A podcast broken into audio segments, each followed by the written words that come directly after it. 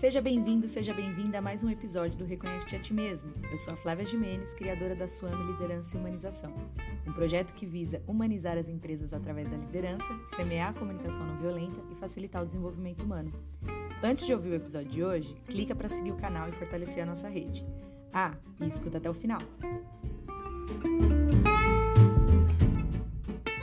Começando mais um Reconhece-te a Ti Mesmo, hoje com a Micaelen Rocha, Tá certo, né? Falei certo, que eu chamo de Mi. Oh.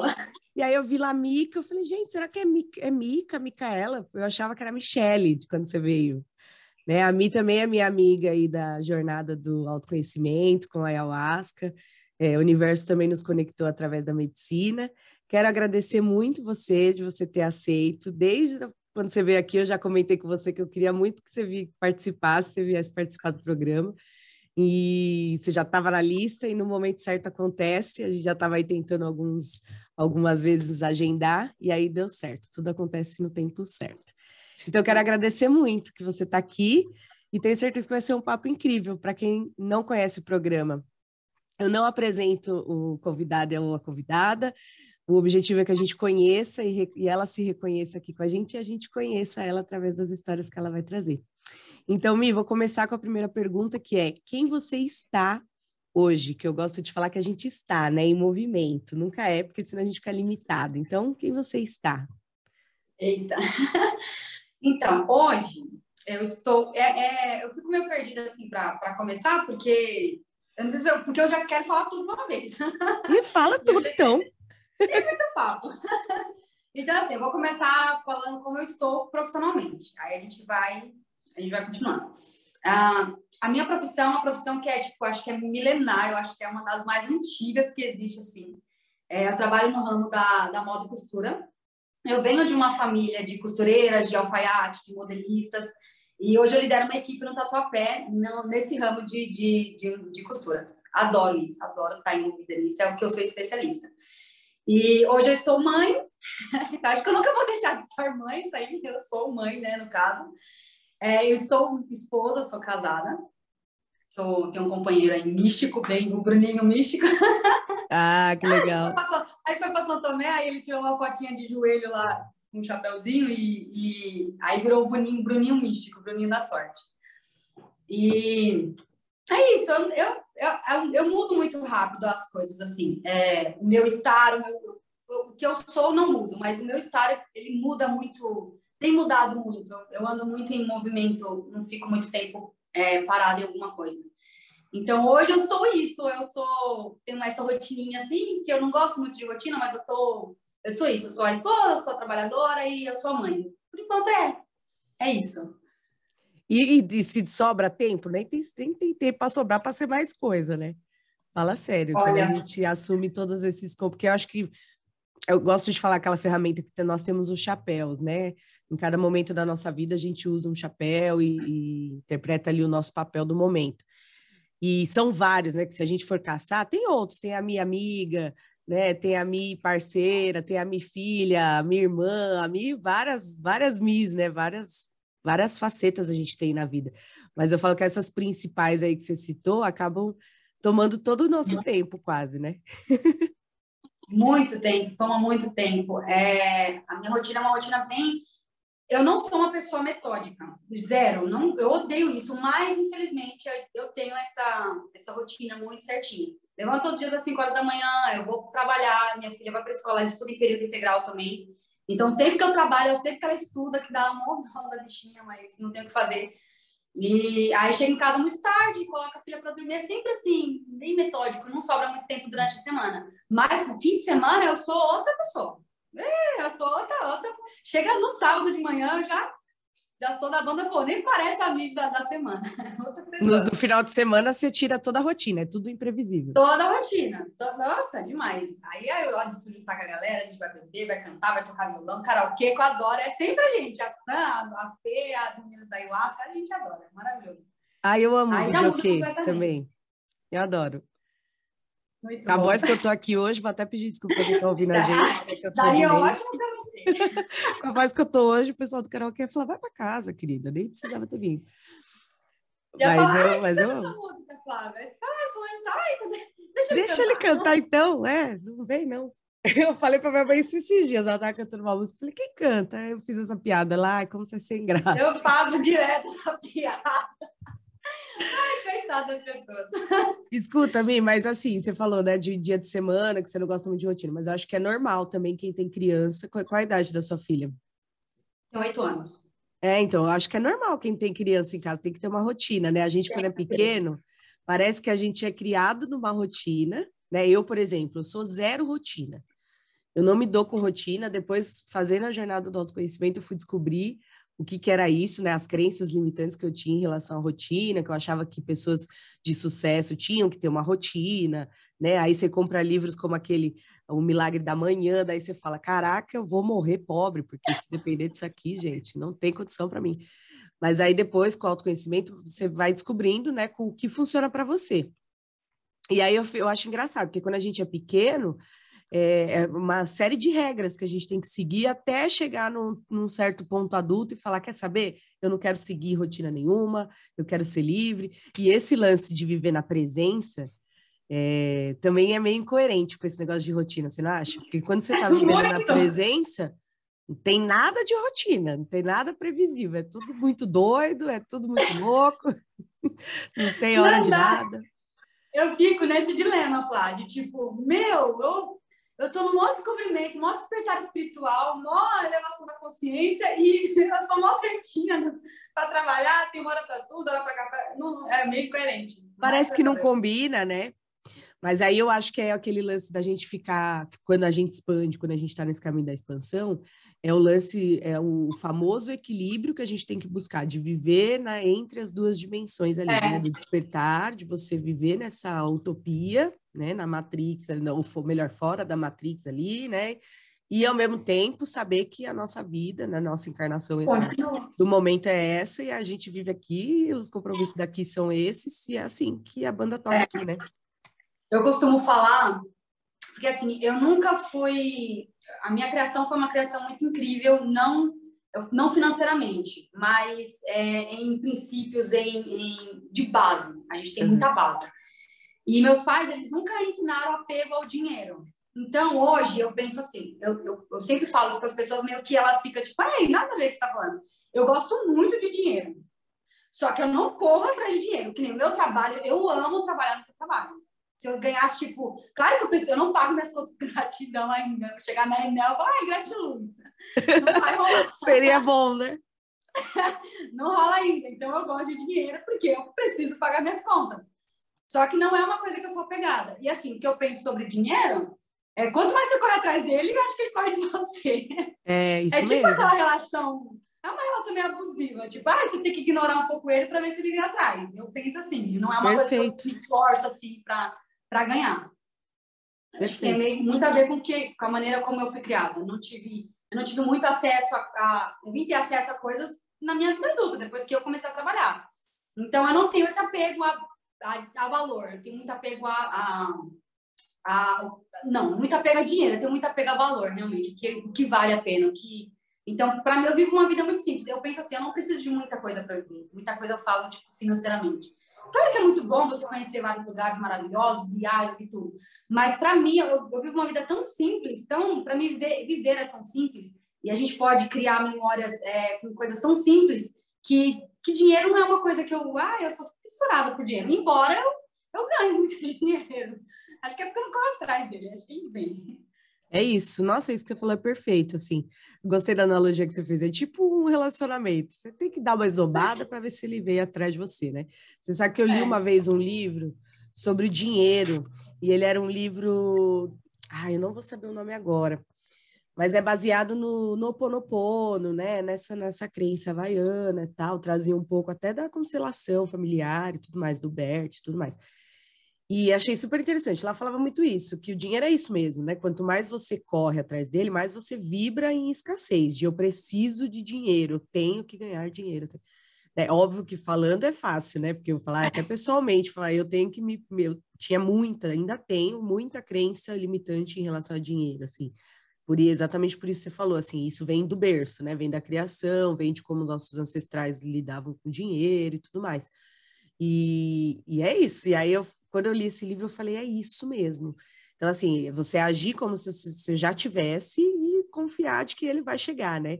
Então, quando, é. Você, é, quando você não está dando muita bola para ele, ele aparece. Parece que tudo na vida, né? Quando você menos espera. Não falam assim do amor também, né? Quando é. você menos espera, acontece. E acho que o dinheiro também vem aí. Isso que você falou do valor, né? De, do, do valor das coisas, eu também hoje vejo assim. Eu acho que dinheiro é oportunidade. Na, nessa vida, a gente estava falando dessa dimensão, de tudo que ela exige e tudo mais. A gente está num mundo capitalista pra caramba. E eu falo para minha mãe, para você, hoje, você sair na rua e dar um sorriso é 100 reais. Tá? Se você não tiver 100 reais, fica dentro da sua casa. E desliga e sai do Instagram também, porque é capaz de você gastar mais de 100 reais em minutos que você tiver. Muito, muito dinheiro. Ah, tudo é dinheiro, tudo. Então, assim, é, é isso. Então, é, é, é você dar valor realmente nas coisas, nos momentos, e tratar o dinheiro com carinho, porque ele vai te abrir portas aí que você, ah, que nem você falou, quero fazer uma viagem, show, você vai precisar do dinheiro, você quer comer num lugar legal, maravilha, precisa de dinheiro. Esse, eu, eu dou risada quando eu vejo aqueles memes, ah, dinheiro não traz felicidade, aí coloca lá o preço da, do Netflix, da academia, do restaurante, da, da, traz sim, Lírico, eu sou bem Muita. feliz com tudo isso daqui. e é isso, mas você falou foi perfeito. Pegar o gancho de, de início, é, início que você estava falando e de fazer a pergunta é, que eu gosto de fazer também aqui, que é quais as atividades que você faz hoje que te dão mais prazer, né, nesse momento da sua jornada? Atividade, olha, quando você fala de atividade, você quer é, qualquer atividade? Tipo, qualquer atividade, academia, coisas que você até... faz que te, te, colocam nesse centro, te trazem de volta para você, né? Porque se a gente não toma cuidado, a gente se perde aí nessa correria. Se perde, se perde. Olha, é, eu já tem um tempo que eu tenho entrado nessa jornada de, de, de autoconhecimento e uma das coisas que tem, aliás, me ajudou muito com a minha ansiedade, que eu tinha uma crise de ansiedade terríveis, é a meditação. E assim, não é a meditação de eu sentar aqui e ficar, ah, sentir o cheiro de incenso. Não, uma coisa muito, muito profunda, assim, de, de. Às vezes eu chego muito, principalmente sexta-feira, que é o dia que acumula a semana inteira. É, de entrar dentro desse meu quartinho aqui e vou acender um incenso, vou me conectar comigo mesma. E às vezes eu escuto até um pagode na hora de meditar. Show! Porque é o que eu tô precisando escutar. Aliás, meu Spotify, eu falo que meu Spotify ele tem vida própria, ele sabe que eu quero escutar. Então, ele, eu ponho uma música, ele fala, ah, agora você precisa escutar essa daqui. E ele, ele me manda. Ah, mas, assim, o que eu mais amo, assim, fazer é meus amigos. A gente se reúne muito. Eu tenho uma, um grupinho de amigos que são, eles são incríveis. São, é, são pessoas incríveis. Eu sou apaixonada por eles. Ela sempre fala, ah, vocês vão ter que me aguentar, porque eu amo você, eu amo, eu amo. A gente se senta para tocar violão, a gente se senta para falar besteira, a gente é, é, é tipo muito, é muito terapêutico para mim estar tá, com meus amigos, porque eu gosto desse negócio de de estar presente, de rir, de falar besteira, de, de abraçar as pessoas. Eu amo, eu amo isso. É, o que me move é estar com pessoas. Então, assim, a atividade, a atividade, que eu tenho mais feito, assim, ultimamente, é me reunir com meus amigos. E, nossa, eu amo isso, eu amo demais. Eu nem Trocar sei o que energia, eu faria, né? Isso... Eu não entendi. É a troca de energia, né? Que é muito forte, né? Quando você está é. presencial. E quando você está entre amigos, é melhor ainda. Realmente, é, muito. Você falou, é terapêutico, é, a palavra é essa mesmo, é muito terapêutico. É terapêutico. Eu não faço, ó, tipo, eu não, já tem um tempão que eu não pratico exercícios físicos, então não tenho para ir para academia, não adianta, já aceitei isso, que eu não vou ser uma gostosona em 2022, não vai rolar. Também já super aceitei, estou lidando tranquilo com isso. É, eu aceitei, eu falei, ai, não adianta mais. Até parou de vir anúncio para mim de fitness, ah, a receita acabou. Até o Instagram já desistiu de ah, Então o Instagram falou, deixa aqui, vamos mandar outra coisa para Ah, deixa o Instagram para lá. Ah, ela quer, ela quer viajar mais... e ver de novo. Isso, ela vamos mandar aqui os pacotes para ela, vamos fazer outras coisas. É, para mim também não aparece nada. É, o, meu, o seu Spotify é, é tem vida própria, para mim é o próprio Instagram, que ele realmente não me manda nada negócio de malhar, nada disso. Ele me manda outras coisas, só consumo, só os negócios que às vezes eu falo, gente, o universo será que está pedindo para eu comprar essa bota? Porque ela aparece tanto para mim. O universo assim, eu tipo, tô sabendo nada. O universo, querida, vá treinar, malhar esse corpo seu aí, que é isso que eu tô querendo que você faça. Escuta, e você estava falando do lance do, dos amigos, né? Eu hoje vivo uma, uma parte da minha jornada que é bem mais solitária do que, de, acho que de todas as épocas da minha vida, assim. Porque porque eu sempre fui uma pessoa de muita, muita troca, sempre estive, sempre saí, sempre estava em roda de amigos, sempre fui mais da rua do que de casa. E já faz uns quatro anos, acho que uns, já vai para cinco anos que eu estou nessa fase da jornada assim, mais introspectiva. Eu estranhei bastante quando isso aconteceu comigo. Não sei se já teve essa, já, essa fase. Já, já tive e... essa fase. E como que foi assim para você, né? Porque eu falo para todo mundo que existe uma quando a gente está nessa jornada, né, do autoconhecimento, quando a gente está na presença da jornada da evolução, a gente percebe que em alguns trechos a gente voa sozinho, porque é um é necessário você ficar com você mesmo e, e é isso. E você vai sentir falta, depois você vai se acostumar, que eu também falo que a solitude também é gostosa depois que a gente é acostuma. É muito boa, é muito maravilhosa. E aí depois eu, eu penso que volta, né? como, como na sua vida aí. Depois você, você reencontra um outro bando que faz mais sentido para a sua vida, né, para sua fase e tudo mais. E como foi para você essa fase assim de solitude aí? Olha, Flá, eu nunca fui ter muitos amigos, nunca fui. É, eu cresci numa, eu cresci, eu vou falar um pouco sobre como eu lido, como eu lidava com relacionamentos, como, porque para mim era muito difícil. É, eu cresci num, na religião evangélica, cresci de berço, sempre fui evangélica. Hoje eu não sou mais. Hoje eu, eu, eu não sei nem como me denominar. Acho que eu sou. Universalista, eu sou né? Eu acho. Eu sou do universo. Sou uma viajante do tempo, igual você me chamou uma vez na ayahuasca. Sou uma viajante do tempo. É tá só de passar. Então, assim, é, eu, eu tenho hoje, eu tenho duas amigas que são de infâncias, mas eu só falo com uma, de infâncias mesmo. Porque, assim, é, eu acho que a infância é o que vai determinar como você vai lidar o resto da sua vida com tudo. Isso é muito forte para mim.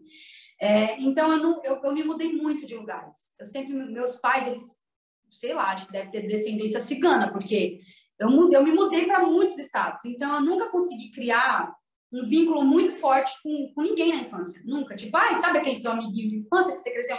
Não, eu só tenho uma amiga de infância que eu passei só cinco anos da minha infância com ela, pouquíssimo, só que a gente se fala até hoje.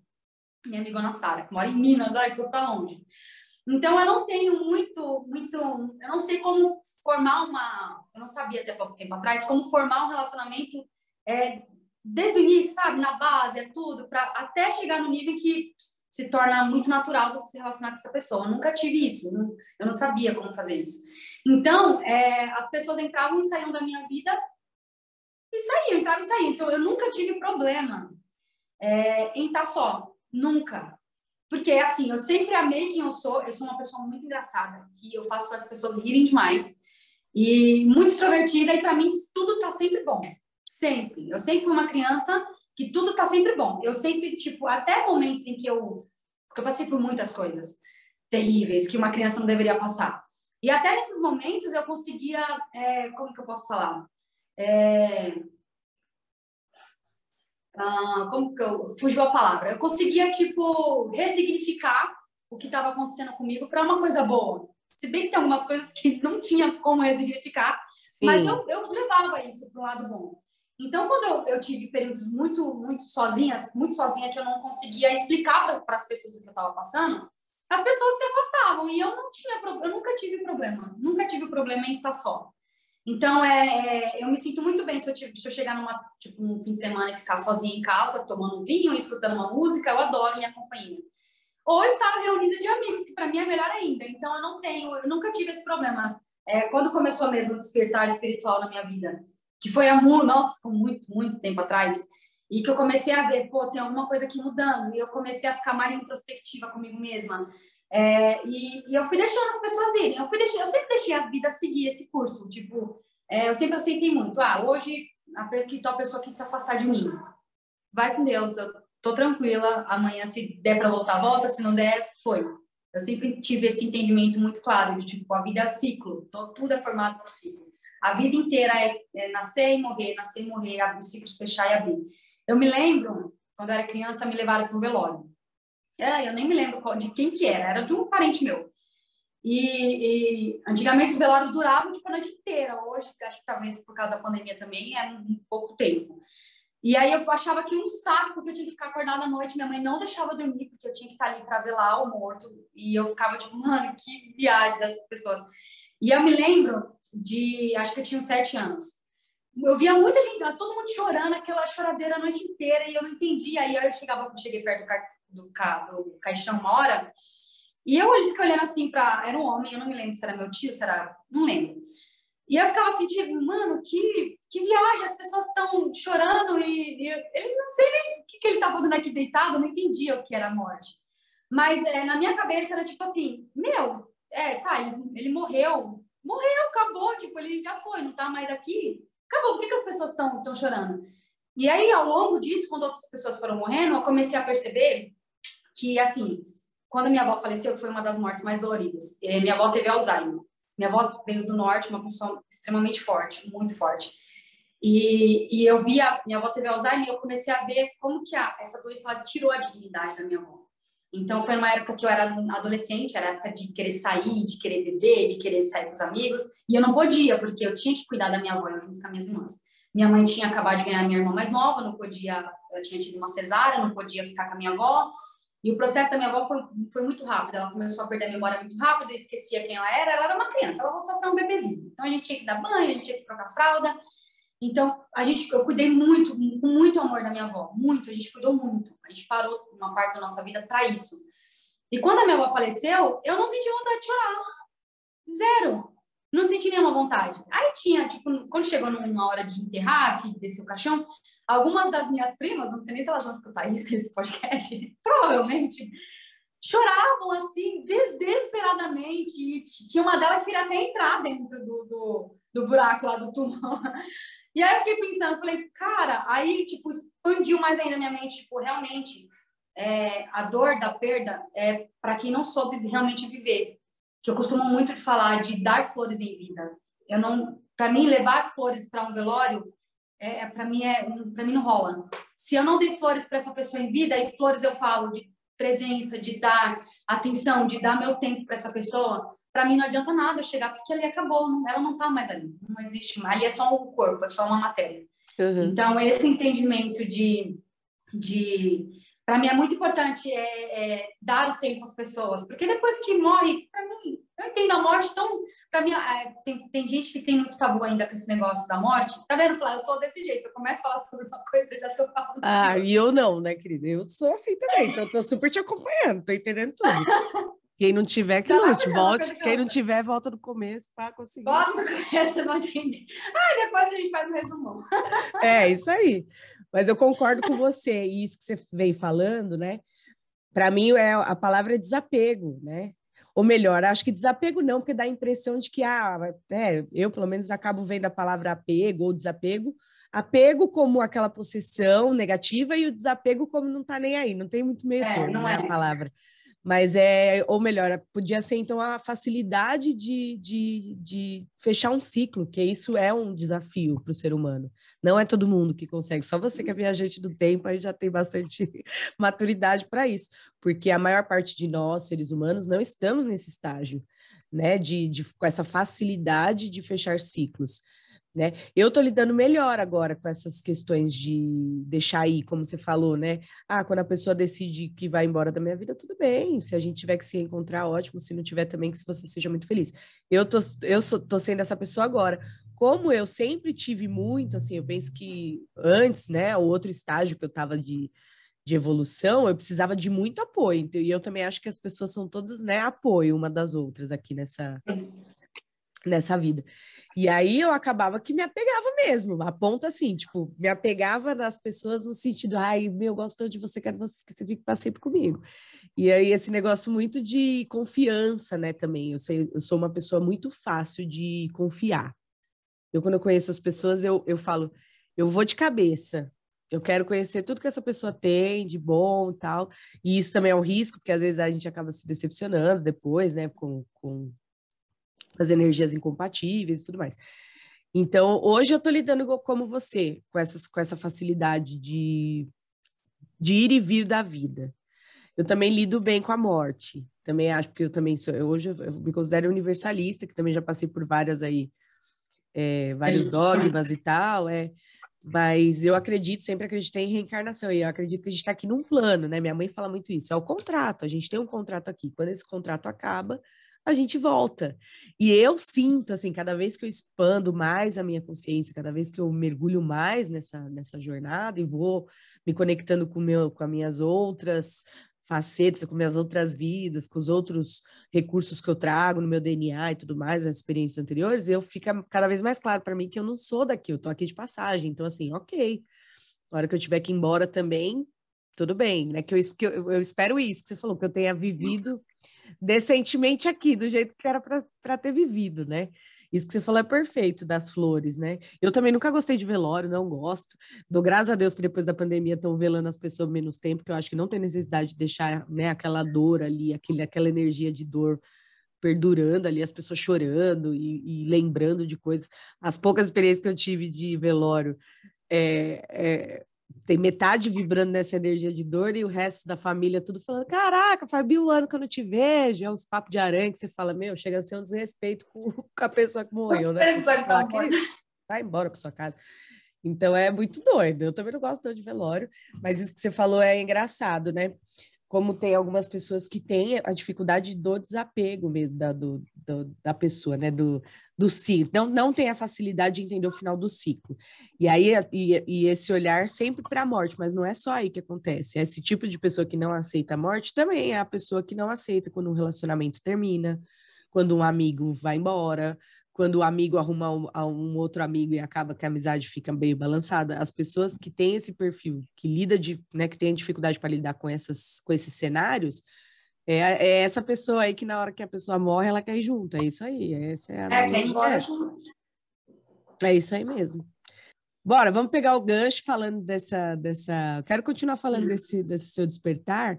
Queria que você contasse aí mais algumas é, experiências que você mais um res... que eu chamo de resgate, né? Quando a gente começa a despertar, expandir, parece que a gente resgata algumas sabedorias, né? Você sente isso conforme você vai despertando? Assim, nossa, isso Muito. parece que eu sempre soube e agora tá fazendo todo sentido. Só jogou uma. Nossa, eu falo, eu falo isso direto pra minha irmã, porque assim, eu tenho uma irmã que ela, ela tá muito nesse processo de fazer imersão, ela tá fazendo cursos para se tornar terapeuta contiônica, então ela, toda vez que eu, eu converso com ela, ela joga uma luz assim, sabe quando você sabe eu já faço isso, só precisava de uma consciência de que eu estou fazendo isso e que isso é, é uma técnica, sei lá, não sei. Sim. Não entendo muito sobre as técnicas. E é muito isso. Muita coisa que eu vivo e que eu vivi, é, eu nem sabia que tinha gente que fazia curso para isso. É. Muita gente. Parece Aí, que agora tudo virou um nome, né? Antes era só um dom, agora virou um nome, né? Virou um é, curso. É, às vezes eu falo assim, nossa, algumas pessoas vêm conversar comigo, principalmente quem faz imersão, quem faz, porque eu já fiz muito, muito retiro espiritual, eu já fiz hipnoterapia, eu já fiz, eu já fiz muita, muito, acho que de tudo um pouco. Já fiz ayahuasca, que foi, nossa, experiência maravilhosa. Então eu, eu sempre busco experiências. Acho que meu despertar espiritual começou com isso, porque quando eu era da igreja evangélica, é, eu sempre tive muito a minha mediunidade muito aflorada. Então, eu sempre fui muito de, de sentir, é, sentir de um nível tão profundo, assim, de olhar para a pessoa e sentir exatamente o que ela estava sentindo, num nível que eu não, sei, não sabia explicar. E, infelizmente, na igreja evangélica, eu fui, muito poldada desse lado. Por quê? Por, por, por conta de outras religiões. É, eu costumo falar que, é, por exemplo, meu ex-marido, eu gosto de dar exemplos que fica mais fácil. O meu ex-marido, ele foi 25 anos do candomblé, ele nasceu no candomblé. E eu nasci na igreja evangélica. E aí eu não conseguia entender, tipo, alguns pastores falavam muito sobre julgo desigual, que você não podia se relacionar com uma pessoa que é de outra religião, porque não, não ia dar certo.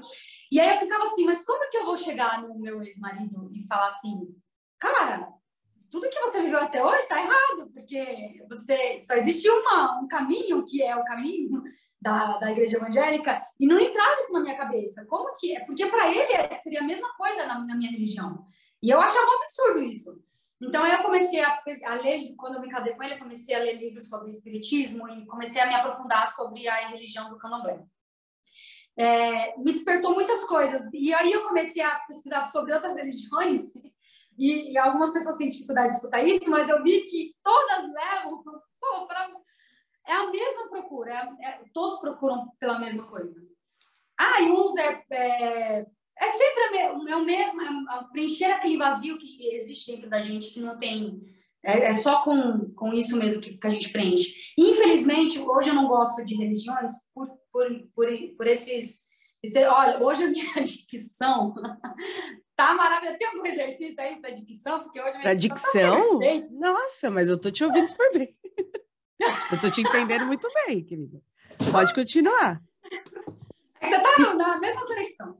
Só uma, só uma pausa, assim, que você estava falando esse lance da religião, derrubei tudo aqui. no...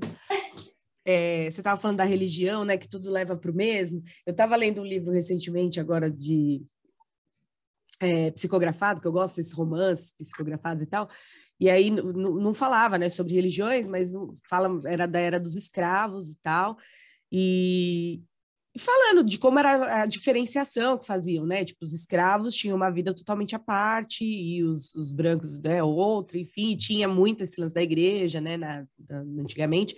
Eu acho que a gente acabou ficando com tanta religião exatamente por conta da divisão que era, ó, você não pode fazer parte desse grupo, então você vai para lá. E, e aí todo mundo nessa necessidade da fé, porque a espiritualidade é uma das necessidades que a gente tem, né? É uma das áreas da vida, ela não pode ser negligenciada. Então, todo mundo teve que achar um jeito de buscar Deus, né? Então, cada grupo foi criando a sua maneira de buscar.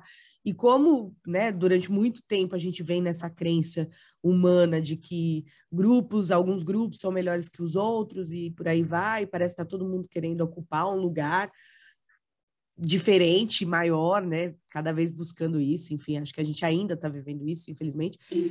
E aí acabou que temos trocentas religiões, né? Porque os grupos foram criados, né? Todo mundo, os, é, os escravos, né? Que, que trouxeram aí o candomblé, a umbanda e tudo mais. Então, todo mundo teve que ir fazendo a sua religião. E hoje em dia, na etapa que a gente está de reencarne, acho que quem nunca passou por todas elas, acho que todo mundo teve o privilégio de visitar um pouquinho de cada. Então, é isso, é, é você se encontrar mesmo, né? A religião hoje é isso, é se encontrar, porque na verdade todas elas levam para o mesmo, pro mesmo lugar, não tem. Não tem Sim. Nossa, eu falo isso para meus pais, porque meus pais hoje eles não são mais evangélicos, eles não frequentam mais, mas eles ainda têm muito desse, disso enraizado. Então eu falo isso, pai, tudo leva para o mesmo caminho. Meu, meu pai, cara, meu pai fica doido. Então, assim, é, meu pai, ele sempre, ele sempre deixou a gente muito livre, o que eu acho, nossa, o que eu amo na minha criação foi isso. Ele sempre deixou a gente muito livre para escolher nossos caminhos. É, ele sempre ensinou todo o fundamento da religião evangélica e tudo, mas ele sempre deixou a gente, ele nunca impôs nada, a gente nunca foi aqueles evangélicos é, que bitolados assim, de tipo, é, eu vou excluir todo o resto, vocês vão tudo para o inferno e eu, só a gente que vai para o céu. Até porque ele sempre falou muito sobre Jesus para a gente. E quando ele falava sobre Jesus, não, era entrava em parafuso que a igreja ensinava para gente sobre a religião. Porque Jesus foi um cara muito solto. Não tinha esse negócio de, ah, eu vou para a igreja, vamos todo mundo para a igreja. Pra... Não tinha isso. Pô, ele pegava os caras, ele podia muito bem, eu, na minha visão. Se ele se fosse para vir, tipo, para criar uma religião, uma coisa muito. Pô, ele pegava os religiosos daquela época, os caras que conheciam, que eram putas estudiosos. Não, ele pegou os carinhas lá que pescavam, os caras que viajavam na maionese, trocou o nome de todo mundo e vamos, vamos, vamos andar pelo deserto. Então, nossa, eu ia adorar andar com Jesus, porque eu, eu ia ser da turma de Jesus demais. Com certeza. Muito top. Então, tipo, não tinha esse negócio. Ah, eu, eu acho que Jesus tinha até meio que ranço desse negócio de religião. Nossa, quando os caras começavam a falar, acho que ele revirava o olho, tipo, vai, vai, continua aí falando sobre.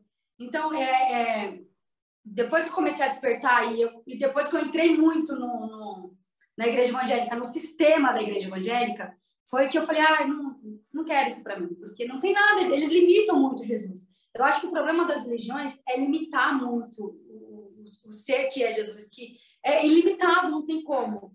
É, por exemplo, na igreja evangélica, a gente cresce no grupo das crianças, vai para o grupo dos jovens, depois para uma cidade. O maior pico que a mulher pode chegar, eu acho que é a diaconisa e chega ali acabou. E eu fico tipo, como assim acabou? Como que eles podem limitar Jesus desse jeito? Podem limitar Deus?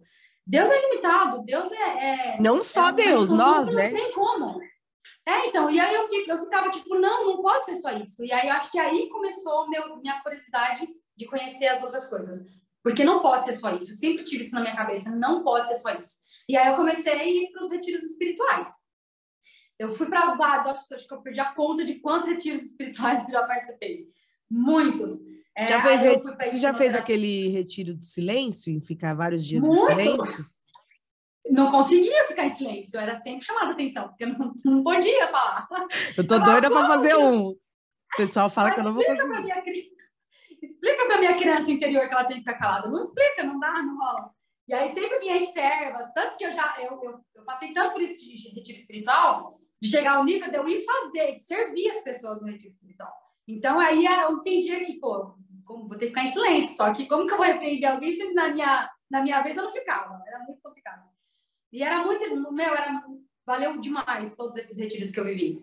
E toda aquela preparação que a gente faz é, quando a gente está lá é um ambiente muito sensível, é um ambiente energeticamente preparado para aquilo, para curar. Eu, tipo, fui muito curada de vários traumas que eu passei na infância através dos retiros espirituais, que foram coisas que que é, é, não sei se eu posso abrir assim, falar, você falou que eu posso falar assim, filtro. Pode falar o que você quiser aqui. Que, Porque assim, eu vou, eu vou abordar, eu vou abordar alguns temas que para algumas pessoas é, são gatilhos, mas que para mim hoje é, são paradas super bem resolvidas na minha vida.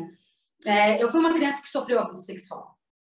É, eu tinha até comentado com vocês na ayahuasca. Sim. E, e só que assim, como eu sempre fui de resignificar tudo que eu passava, eu achava que isso não tinha afetado a minha vida. Pô, como não, isso não afeta a vida de uma criança? Afeta demais.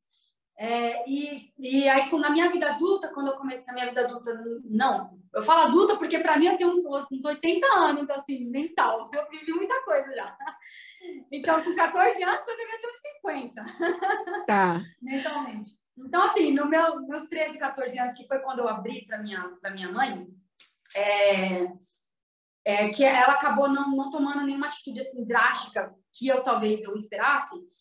E eu acabei criando mais mágoa em relação à minha mãe, que eu já tinha algumas coisas por causa da infância, e que acabou prejudicando mais, porque eu não tinha consciência de que os abusos tinham me afetado. Eu comecei a ter consciência depois que comecei a crescer. Eu não entendia, por exemplo, porque eu só queria me relacionar com homens muito mais velhos que eu. Eu não entendia. Pô, o primeiro toque que eu tive sexual foi com um homem mais velho. E, eu, e para mim, eu, era uma preferência é, minha de, de, de homem. Não, era por, por, pelo que tinha acontecido comigo. Era um registro. E, e isso demorou muito até eu, eu despertar mesmo, tipo, ó, eu preciso tratar isso. Não, eu comecei, aí eu comecei a ter depressão, eu fui uma pessoa muito depressiva. É, a pessoa que mais ia, eu era a pessoa que mais ia, que mais doava, mas eu era a pessoa mais depressiva, que já tinha tentado suicídio, pô, dos meus 13, dos meus 13 aos meus 17 anos, eu tinha tentado suicídio umas 10 vezes. E, e para mim, tava, aí eu tipo, tentava suicídio, não dava certo, aí bola pra frente, vamos continuar a vida, vamos ver onde vai dar. Até chegar, tipo, meus 18 anos e falar, não, eu tenho uma parada errada que eu preciso tratar, eu preciso resolver. E aí foi quando eu comecei a fazer terapia. Não tem como, porque na, também terapia para mim era um tabu. Tipo, só gente que é doida que precisa de terapia. Ah, terapia, eu sou louca, eu tô, sou normal, para mim não tem, não, não tenho nada demais. E aí quando eu comecei a mesmo fazer terapia, que eu comecei a fazer é, é, enxergar mesmo onde estava o problema e o ponto que lá, onde estava, lá atrás, era muito. E, meu, veio tipo uma avalanche, fora. Deu muita coisa para tratar de uma vez só. E aí eu nunca mais parei também, já nunca mais parei. Aí eu comecei a procurar hipnoterapia para me fazer, fiz terapia holística, fiz mesa contiônica. É, eu já fiz, eu fiz coisa demais. Acho que nem sei o que falta mais para fazer. E Mas tudo se completa, né? E aí você vai percebendo assim que tudo vai se completando, tudo que você vai buscando, vai parece que são pecinhas que você precisava buscar para realmente tratar toda essa dor e ir evoluindo e ir expandindo e tudo mais.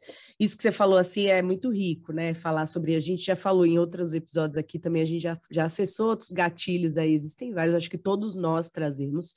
Essa frase que você falou foi perfeita, que as pessoas realmente verbalizavam isso. Eu já tive a oportunidade de me relacionar com um cara que ele falava isso. Ele, não, terá, é, terapia é coisa para doido, não, não sou doido. O cara tinha uma estrutura familiar assim horrível, várias coisas assim meu, muita dor, assim, mais visível, sabe? Assim, visível de ser verbalizada diariamente dentro de casa e tudo mais e continuar nessa crença de que terapia é para doido. E graças, o que eu tenho para dizer é graças a Deus todo mundo percebeu que é doido agora. Não é? Porque agora a gente viu que todo mundo realmente está doido. A gente está doido há muito tempo. Se olhar as crianças, já vem um pouco doida. As crianças já Já vem, as crianças dessa geração já nascem já. Já nascem um pouco doida. E que bom que somos doidos, que a loucura também tem seu lado positivo. Mas é, o ser humano ele carrega muitas, muitos traumas, e isso que você falou também eu achei bem importante falar. Às vezes que você acha que, ah, não, é, eu passei por isso, foi uma dor profunda e tal, mas eu, eu lido super bem com isso, eu escuto também muito isso dos meus clientes, de algumas pessoas já tive a oportunidade de falar, ah, não, eu passei por uma, ah, eu tenho uma relação difícil com a minha mãe, mas, ah, eu lido bem com isso. Óbvio, a impressão que dá é que a gente sempre vai lidar muito bem com, com os nossos problemas, porque a gente é programado para isso. A gente não é programado para parar, para estagnar. Tanto é que quem para no problema acaba ou falecendo de suicídio, depressão, né? Existem várias formas da pessoa morrer por dores emocionais, por doenças emocionais, porque ela paralisou no problema. E a gente não foi feito para isso, a gente foi feito para, ó, isso está doendo muito, o seu próprio cérebro, ele já tem um sistema de defesa, que ele vai jogar isso para o seu inconsciente, você vai ficar só com o registro da dor ali, ele não vai ficar te trazendo toda hora a cena na sua, na sua mente para você viver em sofrimento, porém o registro existe. E você vai trabalhar com aquilo que você tem registrado na sua cabeça, porque 95% das suas ações é direcionada pelo seu inconsciente, pelos registros que tem ali. Outra coisa, registros são feitos por grandes impactos emocionais, sejam eles positivos ou negativos. Então, imagina um estrago, né? O tanto de registro ruim que a gente não tem. Tem um monte, porque a gente passa por vários, várias situações doloridas, né? Eu, eu vou falar para você, em alguns retiros de imersão, trabalhos de imersão que eu já fiz, eu tive oportunidade de acessar registros do meu inconsciente que eu não fazia ideia que estavam ali. Você fala, cara, realmente, eu lembro que isso daqui doeu tanto na época, mas eu nem lembrava mais disso. Mas ele estava lá.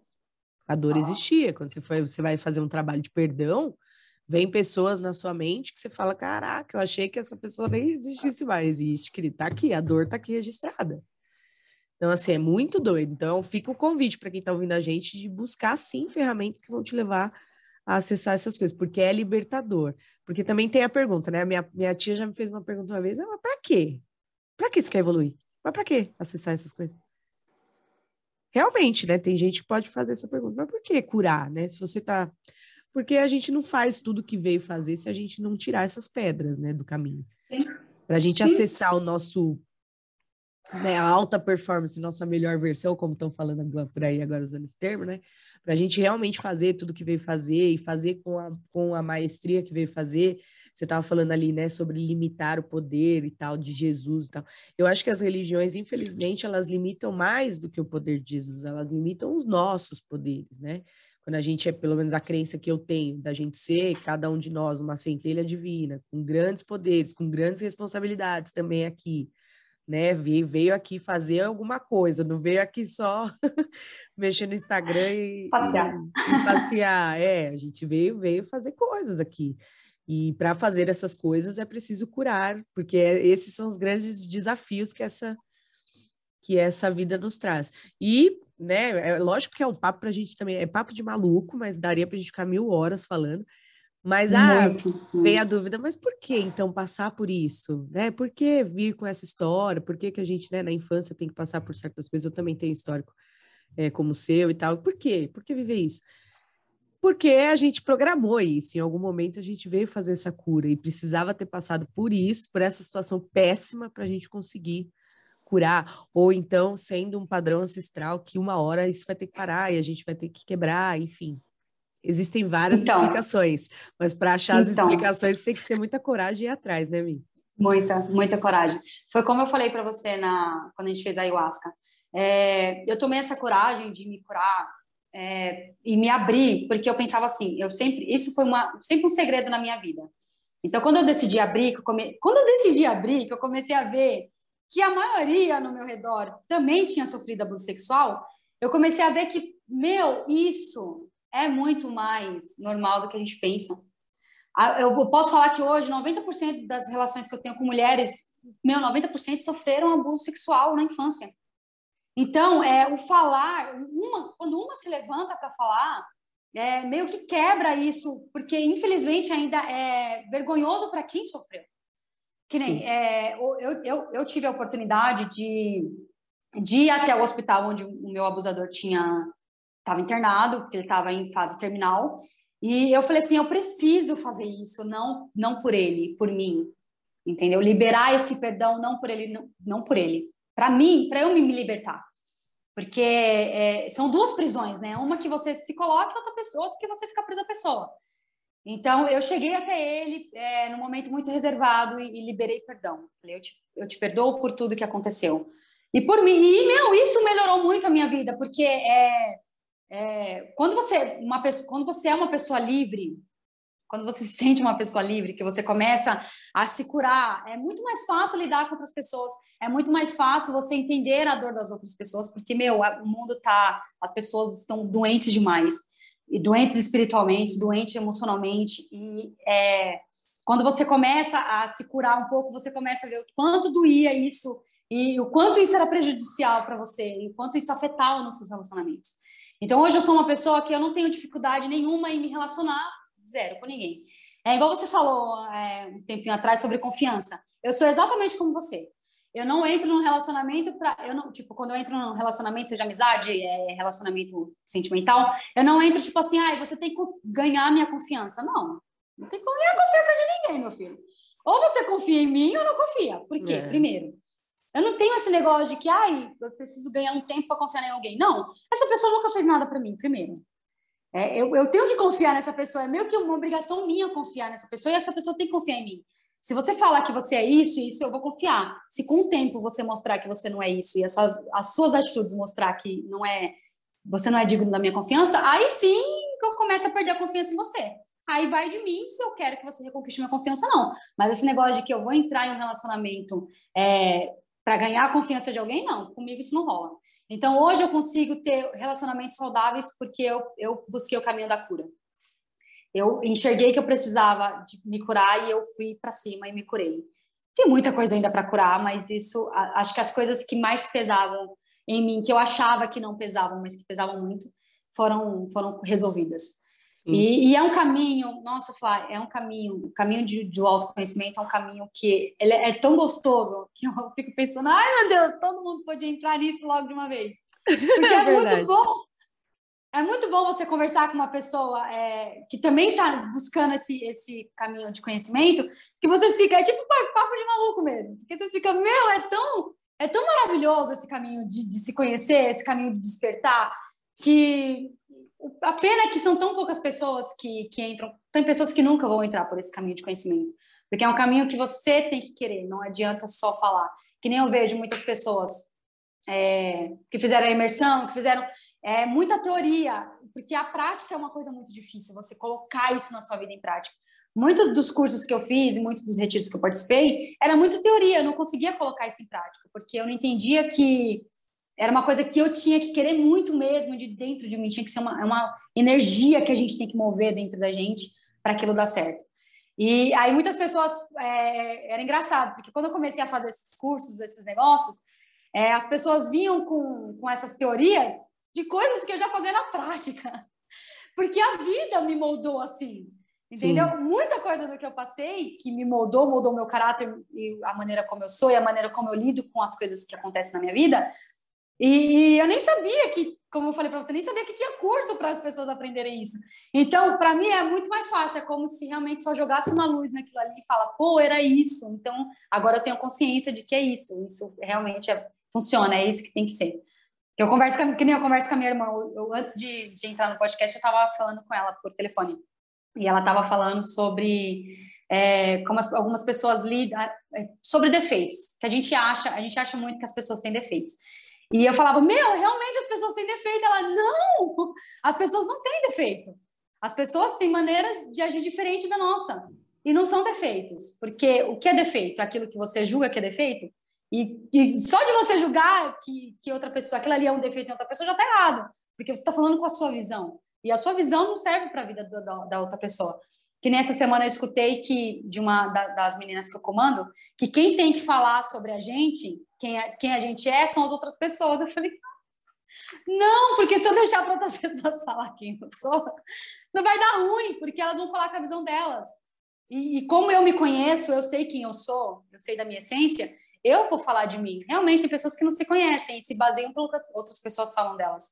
Eu não, não funciona, eu comigo isso não funciona. Então, é muito, é muita coisa, Flá, é muito, é muita coisa. Pra, Quando eu pra... deixo o outro falar de mim, eu tô ouvindo a opinião dele sobre mim, com a projeção dele, com o que ele conhece da vida, é. né? Só que Sim. é, o Mi, sabe por que isso, é, isso ainda é muito forte? Que nem eu trabalho com desenvolvimento humano e eu aplico ferramentas onde eu faço esse tipo de pergunta para as pessoas: quem é você? Do que você gosta? Essas perguntas que a gente está fazendo aqui hoje. E muita gente não sabe responder isso. Precisa, né? Tanto que tem uma, uma tática que a gente usa que é de fora para dentro, de você quando a pessoa não consegue falar, você tem que estimular. Se eu ligasse para sua mãe agora e perguntasse para ela, você vai em pessoas que, né, a gente entende que conhece aquela pessoa bem. Então eu pergunto para ela, quem que é a sua melhor amiga? Quem é seu melhor amigo? Quem te conhece muito bem? E aí você joga, terceiriza a opinião sobre ela, de coisas que só ela pode saber sobre si mesma, né? Do quem é você, quais são seus defeitos, quais são suas qualidades. E aí você falou esse negócio do defeito. Tem, eu dou curso de CNV e tem uma parte do curso que eu falo sobre os bloqueios da compreensão, como, como a gente bloqueia a compreensão em relação às outras pessoas, né? Na comunicação, principalmente, como isso afeta a nossa comunicação. E aí tem uma frase que eu falo lá: qual defeito humano a gente não tem? Porque todo mundo tem todos. Todos alguns em, em, grau mais baixo, outros em, em, graus mais altos. Por isso que eu tenho esse olhar, nossa, aquilo ali é um defeito daquela pessoa. Mas na real também tem, pode ser num grau menor, mas ele também vive em mim. Né? Senão eu não saberia nem reconhecer. Tem isso também, a gente não reconhece aquilo que não sabe, que não entende, que nunca viu, é verdade. que não sente. Então, qual defeito humano que eu não tenho? Porque você tem todos, todo mundo tem. Só pode estar em níveis diferentes. pode ser que um dia, em alguma parte da minha vida, eu tenha né, o, meu, o meu defeito por exemplo, ah, um egoísmo esteja no nível altíssimo e no outro momento eu trabalhei isso e curei coisas em mim, consegui transformar isso num defeito em nível menor e, e ótimo. Mas tem que ter coragem para ir para cima, né? Como você falou, tem que ir para cima. E o caminho do autoconhecimento, eu gosto do que você falou, é tão maravilhoso, dá vontade de todo mundo vir. E tem pessoas que nunca vão vir, tá. você falou, e realmente não vão, porque não estão nessa etapa, né? Esse é o grande desafio, acho, nosso aqui. Saber que cada um de nós está em etapas diferentes de evolução. E em alguns momentos a gente se encontra, né, na jornada, igual você estava falando do grupo de amigos, e, e aí a gente energeticamente se une a pessoas que estão vivendo a mesma coisa, que estão podendo trocar isso, né, trocar sobre isso, porque senão também a gente não se, não se enquadra. Eu vou falar, eu agora eu amo falar sobre esses assuntos, e quero falar sobre essas experiências, porque eu quero continuar evoluindo nisso. Então, lugares hoje que não falam sobre isso, onde as pessoas não entendem sobre isso, não são é, interessantes para mim. Não, não, não é. me agradam estar. Então é normal que isso aconteça. Para mim, eu já aceitei também isso. Não quero estar em lugares que as pessoas não estão abertas para falar sobre isso. Até esse dia postei um meme lá. Eu, ai, hoje não vou falar sobre essas coisas. Aí daqui a pouco tô eu. Você sabe que isso aqui é uma transição planetária, né, gente? Ai, e é tão legal. É não, tem coisa que eu, eu voltei agora de um treinamento de imersão, aquele do Firewalker, né? Não sei se já ouviu falar, aquele que você sim, anda sobre as brasas. E eu passei experiências lá, em algumas vivências de respiração. São poucas pessoas que eu consegui entender, assim, você contando, te falar. Tem gente que vai olhar e falar, amiga, você tá usando tá o quê? É o que Esse... o povo fala pra mim. Ah, você, você tá usa né? droga? Esse efeito do chá seu aí dura para sempre, querida? Você tá muito doida, né? Esses cogumelos que você toma, é para sempre que dura? Realmente, né? Uma mente que se expande nunca mais volta ao, ao tamanho Não original. Volta. Mas é, tem, você tem que saber também onde fala as coisas, porque senão é, é, sim, você é, fica se desgastando e aí também trava o seu processo. Então, para quem está ouvindo a gente, é, busque pessoas que querem falar sobre o que você quer falar, sobre que estão vivendo, experiências parecidas com as suas, né? Presta atenção nas pessoas que, que cruzam o seu caminho, porque normalmente elas se curaram de, de alguma coisa que você pode estar precisando se curar. Você falou um negócio lindo que foi assim: você precisa se é, curar para ser curado, se curar para. Ai, atrapalhei tudo aqui. Você falou de dicção, a minha tá pior que a sua, viu? Você tá precisa tá se curar para curar, né? Não dá para a gente oferecer a cura para o outro. E isso não estou nem falando por trabalhar com, com desenvolvimento, ou com terapia, ou com cura, ou com medicina de alguma forma. Não, os relacionamentos curam, as conversas curam, né? As relações curam, as amizades curam. Só que para você ter essa bagagem para ajudar alguma outra pessoa, que é o que a gente fica fazendo aqui o tempo todo, né, na, na, nas relações, você tem que ter se curado, você tem que estar tá é. também, de alguma forma, se dedicando ao seu processo pessoal. Porque tem um monte de coisa na sua vida que você precisa melhorar para você poder ajudar o outro. Enquanto você não tá É, bem. Esses dias eu falei uma frase para minha mãe que eu senti que ela ficou meio assim, que eu falei, querida, antes de magoar você, não, entre magoar você e me magoar, eu magoo você. para ela. Aí ela ficou olhando assim para mim, né? Eu falei, o que eu- Eita, o que essa eu, menina. é, não, mas ó, é forte falar isso, mas assim, o que É. eu quis dizer para ela é, eu sempre tenho que vir em primeiro lugar. Sim. Porque se Sim. eu não cuidar de mim, eu não sirvo para mais ninguém. Eu não tô É, servindo nem É para mim. jeito. Então, é assim, mas, mas vê como às vezes você falar um negócio desse, a pessoa fica. É, aquela frase, né? Ah, se eu falar para você citar quem é a pessoa mais importante da sua vida, quanto tempo você vai demorar para falar que é você? Porque as pessoas esquecem que é. né? E a gente tem que ser a pessoa mais importante. E a mais importante não para ser, ai, porque eu gosto mais de mim, então foda-se o mundo e pau no cu de todo mundo. Não, não é isso. Eu gosto muito de mim, que eu preciso realmente cuidar de mim para eu ser melhor para as outras pessoas. Porque se eu não cuidar de mim, esquece. Esquece. Eu não falo tem muito isso pro- autoestima que segura. Tem. Eu falo, eu falo muito isso pro Bruno, meu companheiro.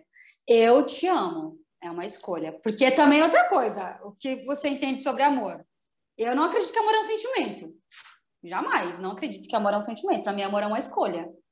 Eu escolho amar as pessoas. Part... Tanto que tem gente que fala, ah, o amor acabou. Não, o amor não acabou. Você deixou de escolher estar com aquela pessoa. Porque eu penso assim, é, eu gosto de ter relacionamentos muito profundos. Eu, não, eu fui casada, eu já fui casada uma vez, eu tô em outro relacionamento, bem, prof- bem profundo, né? Gosto de me relacionar. E, Não, e eu ciclos, sempre né? Não, é, não são ciclos, Ciclos. você falou. tranquilo, Eu acho que isso pode tá falar, tranquilo. Sim, tranquilo. Se tiver casada aqui, eu, eu pretendo viver mais um- alguns anos. Se tiver casar mais cinco vezes, eu vou casar mais cinco vezes. Não tenho problema com isso. Eu não tenho problema com términos de ciclos, não tenho. E aí eu sempre falo assim, é, meu, você conhece uma pessoa, você se apaixona por ela. Realmente, para mim, paixão é um sentimento, aquela coisa que te deixa até burro. Você sai ignorando tudo. Para mim, aí chega uma- um momento mesmo que você começa a decidir. Você começa a conhecer a pessoa você começa a decidir se você consegue lidar com aquela pessoa. E aí, para mim, entra a escolha de você amar, amar ela. E aí também chega um momento que fala, não, não quero mais escolher amar essa pessoa. E aí você tem que ter muita responsabilidade afetiva, que é uma coisa que eu tenho muito, sempre.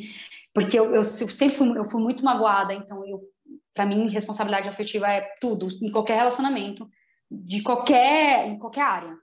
É, eu tenho essa responsabilidade de chegar na pessoa e, e- porque tem muita gente que infelizmente, ai, não quero estar em relacionamento, eu vou trair para conseguir ter força para sair. Não, eu tenho muita responsabilidade nessa área. E aí eu sempre falo pro Bruno, falo, é o seguinte, eu te amo muito, mas eu sei viver sem você tranquilamente. Não tenho problema nenhum em viver sem você. E isso é geral. Eu costumo falar até sobre a minha filha, porque ela, a gente, eu, eu sou uma pessoa muito solta. É, não sou muito apegada a, a, a pessoas. E a minha filha também é exatamente que nem eu, ela é zero apegada. Ela não tem apego, não tem apego por nada.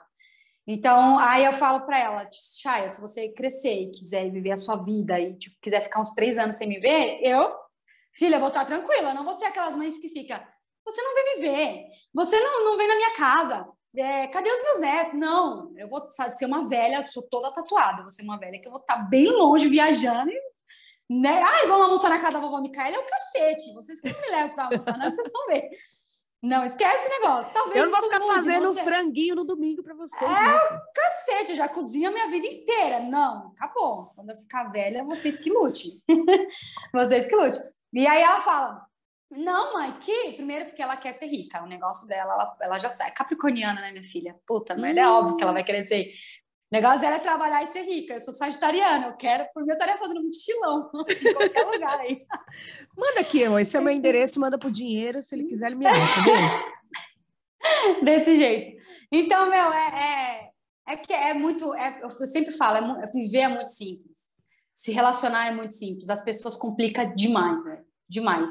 Dá- é, muito, é, é tão simples, é, é ter paz, você chegar, tipo, eu chego em casa, aqui eu chego em casa com o Bruno, o Bruno também é capricorniano. Eu inventei de casar com um capricorniano, não sei até que ponto isso vai dar certo. Ah, eu acho Mas que é um equilíbrio, né? Você, você É um- ensina eles ele a, me- a voar e ele tá terra, né? Se bem que ele tá bem místico, ele, é- ele virou o Brunão místico, ele, ele Ele, ele, às vezes eu chego em casa, ele já acendeu um incenso aqui em casa e eu falei, é isso, é, é, esse, é essa vibe que eu quero. ele não ah, era, ele não, quando você conheceu, ele não zero. era da expansão, zero. nada disso. Zero, ele era muito pé no chão, o negócio dele era trabalhar e trabalhar, acabou. Não tem mais esse negócio, é só trabalhar. E aí eu comecei a, a, a introduzir essa vida mística nele, agora ele é o Brunão místico. Você tem que ver as fotos dele em São Tomé. É, ele parecia um hippie lá, não tinha nada a ver com a gente. e ele gosta, ele está se encontrando nisso? Sim, sim, ele já se abriu muito para essa expansão assim de, de conhecimento. Ele tem, ele está no caminho, no que processo bom. dele. É muito bom, é muito Porque bom. não importa o signo, apesar do Capricorniano ser é. workaholic, né? Todos os signos vão se encontrar aí nessa, nesse caminho, né? Da jornada de evolução e tal. Bom. Mas eu acho legal esse, esse lance do capricorniano com o sagitariano, porque eles, né, dá uma mistura bacana, assim, de, ó, agora a gente tem Sim. que fazer isso. Mas depois que a gente terminar, a gente voa, voa. Então, voa, então, é isso, ele me puxa, ele me puxa, ele me puxa pra terra, ele tá aqui, filha, né, tá vivendo ainda, você não foi ainda dessa vida. Volta pra cá, tem conta pra pagar. Senão, ah, todo fim de semana era uma viagem.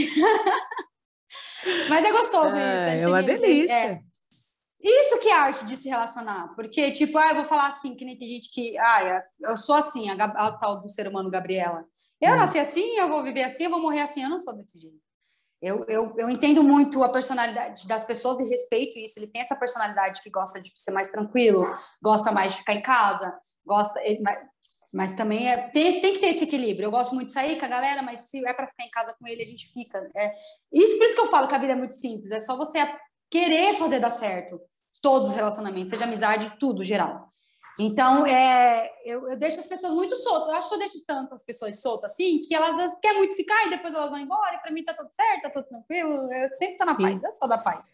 E a lucidez da escolha, né? Que você estava falando, você falou muito sobre escolha. Eu também tenho essa visão da vida, que a gente escolhe. Sempre existe uma escolha. Que quando uma pessoa fala para mim, ah, eu não tenho o que fazer. Tem, Pode ser que a escolha que você está enxergando, a consequência seja muito dura, né? Seja muito difícil de lidar e tal, mas escolha tem. Dá para sair disso daí. Talvez você não esteja preparado para lidar com as consequências da escolha, mas que tem, tem. E aí você estava falando bastante sobre isso, e eu também acho que tudo é. Escolher dar certo também é uma escolha. E é assim, escolhas lúcidas são escolhas que você faz e entende que você está escolhendo por você e não pela pessoa. Eu faço porque eu escolhi fazer. Eu não estou fazendo porque ah, eu estou fazendo porque o outro me obriga, ah, porque o outro gosta. Não, se você está fazendo assim, você está fazendo inconsciente. Quando você Sim. começa a fazer escolhas lúcidas, você entende que mesmo fazendo pelo outro, aquilo te traz um benefício. Agradar o outro é por você, não é só por Sim. ele. Né? Fazer Sim. pelo outro, fazer porque o outro gosta, é porque você de alguma forma quer ver essa pessoa feliz. Então é por você também. Sim. Então é, é escolher de forma lúcida, que as pessoas às vezes Lúcida essa dor, das, essa, eu, eu, eu li recentemente um livro que fala sobre as, é, as dores do coração. Se existem vários níveis lá de dores, né? E algum um dos níveis lá é exatamente esse, quando a pessoa está nessa sensação de vitimismo, que ah, parece que eu só sirvo para os outros, ninguém liga para mim, ninguém olha para mim, eu só sirvo, só sirvo, é, as pessoas me usam e tal. Isso é uma das dores do nosso coração. E quando a gente está nessa dor, é porque a gente está com esse olhar, a gente perdeu a lucidez do porquê que a gente está fazendo isso de alguma forma a gente perdeu essa, esse porquê aí. O porquê que para mim isso era importante. Por da onde foi que eu comecei a fazer isso? Porque não foi de ontem, né? Se a gente for olhar, tudo tem um histórico. As escolhas, elas vêm vindo, uma, uma leva a outra, que leva a outra, que leva a outra, que traz a gente até aqui. Mas foram as nossas escolhas, né?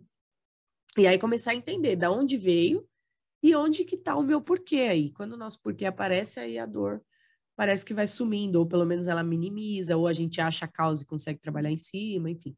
Mas tem que olhar, tem que ir para cima, tem que olhar com, tem que achar a lucidez das escolhas, né? É. Essa, é, essa frase, que... lucidez para as pessoas. Então, eu acho que o, uma das maiores dificuldades de você começar a ganhar uma consciência sobre a vida, sobre as escolhas, sobre as coisas que acontecem, é lidar com as, com as pessoas que vivem na inconsciência que, que a, por mais que a gente tenha esteja vivendo a consciência, a gente é inconsciente para algumas coisas.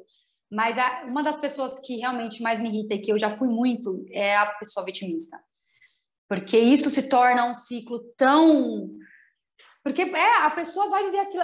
Se a pessoa não, não, não entender que eu, eu costumo falar assim, quando acontece alguma coisa na minha vida, eu não falo assim, ah, por que, que aconteceu comigo? Não, por que não comigo? Por que não? Por que tem que ser fulano? Por que não comigo? Será que eu, eu sou a última Coca-Cola do deserto para não ter acontecido comigo? Então, é, eu, eu não, não me levo mais para esse lado do otimismo, porque, cara, quando você entra, depois que você entra nisso, tudo, exatamente, absolutamente tudo, tudo que acontecer na sua vida vai ser porque, ah, eu sou coitada e tudo que acontece comigo não, ah, não era para acontecer, não, não sei por que, que, ó oh, céus, ó oh, terras, não é. Acho que é uma das mais dificuldades das pessoas. E viciante, né? É muito viciante você entrar nesse, nesse caminho aí. É, é eu, eu, eu, eu, eu não me lembro, assim, de, de fases da minha vida onde eu fui vitimista. Acho que poucas vezes eu fui, assim, hoje em dia, depois, né, de fazer o que eu faço e estudar tudo que eu estudo, nossa, eu sou zero. Para mim, tô, tá tudo sempre ok. Assim, tem, tem lógico que alguns terremotos que são mais difíceis assim de, de segurar, né? Que a gente fica triste, enfim, eu, eu fico triste com uns fracassos, quedas e tal, mas nunca nessa posição de ai, como eu sou uma coitada. Não, eu não sou coitada de nada. Eu tô aqui, e assim, eu falo muito isso aqui em casa, eu falo, tem que ter bala na agulha para aguentar o rojão. Você, você vai aguentar? As escolhas, a escolha é essa, só que você vai aguentar? Porque você tem que fazer as escolhas e depois você tem que assumir que você fez. É. Você tem que ir para cima e falar, realmente, eu dei ruim, mas fui eu que escolhi. É. Ou é. tipo, ó, agora eu vou precisar de ajuda porque eu fiz errado ali atrás. Só que eu fiz mesmo e tem que assumir. Eu falo que as pessoas têm que assumir o Rojão. Aqui em casa eu falo muito isso. Não gosto de gente falsinha, não, hein? Fala coisa, vai e depois assume o que falou. Segura, é segura jeito. o reggae. tem que falar e tem que assumir. Eu sou muito tem assim. Tem que falar então... e tem que assumir. Para mim não Com rola certeza. muito esse lance do vitimismo. Hoje eu sou mais humilde, hoje eu consigo é, ser mais vulnerável, falar das minhas dores com mais abertura, com mais facilidade. Antigamente eu não falava, eu não era, viti eu não era vítima, mas também quando eu ia falar, eu, eu tinha que sair por cima de algum jeito. Eu falava, não, eu vou contar, mas também não vou contar que. Ah, assim. Leonina! É, Leonina! Agora, hoje em dia, não, hoje em dia eu já consigo ser vulnerável, aprendi, né, o poder, né, da, do, do, da vulnerabilidade, né? Mas eu nunca nessa, nessa posição de, ai, coitada de mim. Nossa, eu também não, eu, é. eu não vou falar que eu tenho dificuldade de lidar com essas pessoas porque é o meu trabalho, mas é, não, tenho, não tenho dificuldade de lidar, porém é um perfil que eu fico muito triste quando eu encontro. É. Porque é um perfil viciante, e aí você percebe que a pessoa tá muito dormindo ali naquele perfil. Porque eu falo que é a merda quentinha, fede pra caceta, é. mas tá quentinha e a pessoa continua no fedido, mas não sai dali porque. Não sai tá confortável de alguma forma, porque quando a gente é vítima, sempre existe alguém de fora, né, alguém ou algumas pessoas ou algumas situações que nos mantém ali, que faz um afago, que te ajuda com alguma coisa, ou que alimenta isso. Ah, alimenta isso. Você sempre. é uma coitada mesmo, então toma é. isso aqui é. para você. Ah, realmente, você precisa de ajuda, então toma mais isso aqui para você. E aí você acaba se acostumando a ficar ali. É uma situação péssima, mas de certa forma confortável. Então eu chamo de merda é. quentinha. É fedido, mas é quentinha, a pessoa não sai dali. É, mas é. Pegar o gancho falando, que a gente está falando que, do que não gosta, né? Do, você falou que não, não gosta de, desse tipo, desse perfil. Eu queria te perguntar quais são. A gente falou das coisas que você gosta de fazer e quais são as coisas que hoje você faz, mas não gosta tanto. Que se pudesse escolher, não faria. Pode falar trabalhar? Tô brincando. Pode, pode falar o que quiser. Olha, Flá, é complicado, porque assim, não tem nada, eu vou, sinceramente mesmo, falando de coração, não tem nada que eu faça hoje que eu não gostaria de estar fazendo. Ai, porque bom. eu acho assim, é, hoje é, eu não tenho, não tenho nada para reclamar, de tipo, ah, acho que talvez só acordar cedo, mas deve ser uma coisa tão irrelevante. mas é uma coisa. É, mas é, é, tão pequena perto, porque realmente tem muita gente que hoje faz o que realmente não gosta, tá vivendo uma vida que não quer. E não, hoje eu tô vivendo uma vida que eu quero, uma vida que eu gosto, uma vida consciente. Eu tô vivendo muito na uma vida tô, tudo que eu faço hoje é com consciência de que eu tô vivendo aquilo, não tô eu não tô deixando meus dias irem. Então tudo que eu faço hoje eu gosto, não tem, não teria nada para falar, tipo, ah, eu não quero fazer isso. Não, é muito bom. Inclusive, daqui a pouco eu vou comer uma feijoada. Olha aí! É isso. Que Ai, que legal.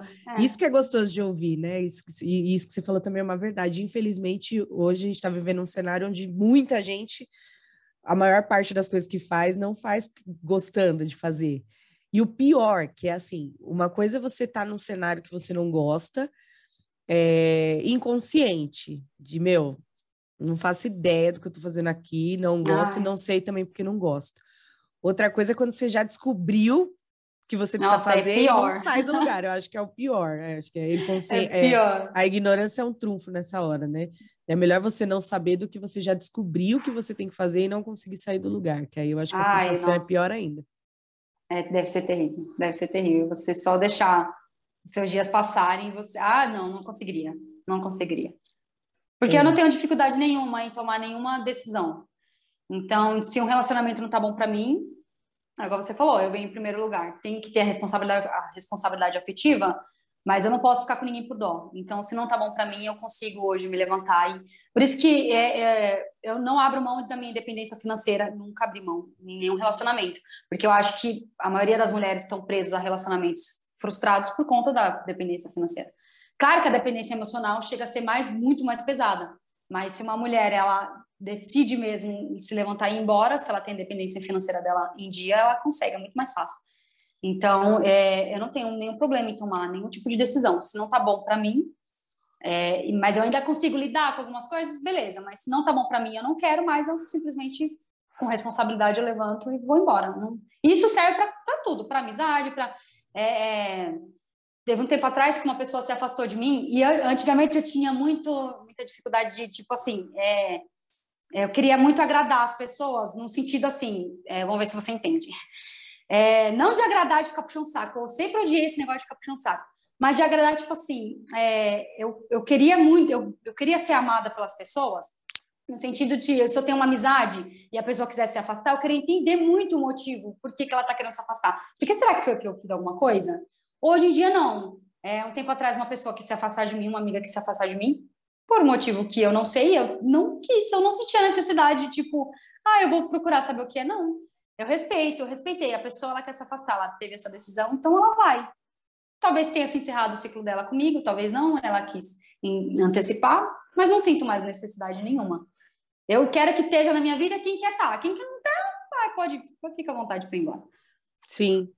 É, eu também tinha isso de querer saber, ah, mas eu fiz alguma coisa, né? Aconteceu alguma... É, hoje em dia também não faz, não me interessa muito, não.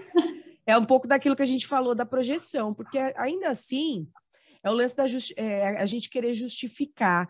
E para justificar, eu penso que hoje tem que ser tem que ser a abordagem tem que vir da pessoa para nós. Por exemplo, Sim. eu tenho se, se, se eu quero muito que você se justifique, é obrigação minha tomar o partido. De ir lá e falar, Mi, ó, você fez uma coisa que eu não gostei, foi assim, assim, assado e tal. Agora, se eu não, não fui até você e falei isso, não vai adiantar nada você perguntar para mim. Então, assim, vai ser perda de tempo. Porque você vai querer se justificar e eu vou ficar, não, porque na verdade eu não tô, eu não tô nessa fase que eu quero a justificativa, eu tô só presa aqui no meu, na minha opinião, na minha projeção e ponto, né? É. Eu, eu, até falei uma vez aqui no, no, episódio sobre isso, falei, eu, se eu vou até a pessoa, eu quando uma relação é muito importante para mim, eu vejo que ela tá acabando, eu abordo, a pessoa fala, ó, oh, né? Eu senti isso, isso e isso, isso não ficou legal para mim e tal. E eu já fiz isso também e a, e a reação da, da, outra pessoa foi péssima, assim, foi totalmente oposto do que eu esperava que seria, assim, né? Porque eu, por exemplo, se eu escuto de alguém que a pessoa, tipo, pô, tá chateada comigo, porque eu tô tendo tal relação, tal situação, comportamento e tal, ali eu, eu, eu acho que já é um toque para eu, opa, deixa eu me observar, né? Porra, aí sim me dói, tipo, poxa, não queria ter magoado essa pessoa. Agora, se, a minha, se o meu comportamento é ainda ficar com raiva da pessoa, então eu acho que não era exatamente isso que, que eu esperava. Tipo assim, então, além de tudo, você virou um vilão. Você tá querendo ainda se resolver com a pessoa e você ainda virou um vilão. Ah, não, é. tô fora. Então, minhas últimas experiências foram, foram meio por esse lado. Então, hoje em dia, eu tô bem assim, ó. Tô igual você, que aí vai, beijão, tá aqui. Vai com Deus. É meu endereço. Encontrar o dinheiro por aí, dá para ele também, para ele Desse jeito. É deixar as é coisas isso. seguirem. Deixar, Porque é... algumas pessoas, algumas pessoas estão acostumadas com isso também. De tipo, eu vou, eu vou, eu vou me afastar e a outra pessoa tem que tentar me reconquistar. Meu, comigo não funciona isso. Não funciona. Porque esse tipo de joguinho, eu vivo, eu gosto de viver uma vida bem simples. Então, esse tipo de joguinho comigo não funciona. Ou você Tam, fala para mim o que tá Estamos sem tempo até para isso. É, não dá, não tá dando. Ou você vai falar para mim o que tá te incomodando, que eu mudo, se for para mudar. Ou então, meu filho, eu não sou ainda mãe de nada. Não dá para me sair adivinhando as coisas. Não rola. Ou você... É muito simples. Fala o que te incomoda que a gente tenta resolver o problema. Porque para mim tudo conversando se resolve. Sim. Não quer falar também? Fica no seu tempo. Se quiser vir falar, você fala. Se não, também. Isso aí já é um problema, problema seu. Sim. Não pega mais problema de ninguém. É, é complicado. E, o...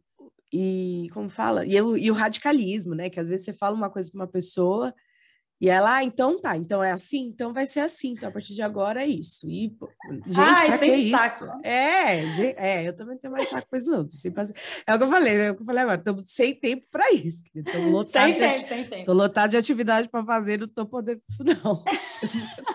tenho muita crise interna para resolver, para ficar resolvendo a externa. Esquece. Não, então, primeiras minhas, né? Que a gente falou lá. Primeira... Entre, entre você ficar chateado e eu, você vai me desculpar, mas vai eu ficar. Vou usar essa frase, eu vou usar essa frase. eu vou usar essa frase. Não, tem que ter muito cuidado com o jeito que vai falar. E, tipo, eu sou muito diretona, muito sincerona. E aí, às vezes, quando eu vejo, tipo, já saiu. Aí, aí é complicado, porque tem gente que é, se dói por tem gente que se dói por tudo. Também que meus amigos é tudo que nem eu. A gente não se dói por nada. É, falou, falou, já falou. Quem escutou, escutou, não escutou, já era.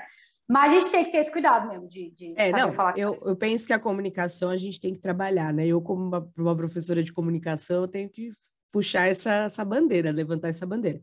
Porque existem vários canais de recepção. Existem pessoas que sim, que ficam chateadas, que existe uma outra maneira delas receberem algumas, ou crítica, ou uma conversa difícil, né? Existem vários, vários, é, vários canais de recepção e nós, como comunicadores, a nossa responsa a responsabilidade da, comun da comunicação é sempre de quem está passando a mensagem, não de quem está recebendo, não a pessoa que Sim. tem que se virar para entender o que eu estou falando. Não, não. É. Eu que tenho que falar de uma maneira do qual a pessoa vai entender, não vai se magoar e tudo isso. Óbvio Sim. que é, é importante, é, é essencial que eu me preocupe. Mas isso, isso não tem nada a ver com eu tipo, me omitir e ficar chateada e ficar dolorido aqui, remoendo coisas para não te chatear, para você Sim, não, não, ouvir o que você precisa ouvir ou porque o que eu quero te falar. Então, assim, é isso. A, é, frase, a, a, minha frase de efeito ultimamente é essa: entre você chorar ou eu, acho melhor você, querido, que eu não quero. A melhor frase, pode colocar essa lá na chamada do podcast. Entre você, se magoar eu. Vai você. Ô, Mi, vamos. Eu vou passar agora para uma fase de reconhecimento. E eu queria que você falasse, né? Eu sei que você tem trocentas histórias, que eu já conheço algumas. Pena que não vai dar, a gente vai ter que gravar uns sete episódios para você contar todas aqui. Mas é, eu queria que você me falasse assim, qual a mudança mais marcante da sua, da sua vida, assim, da sua jornada?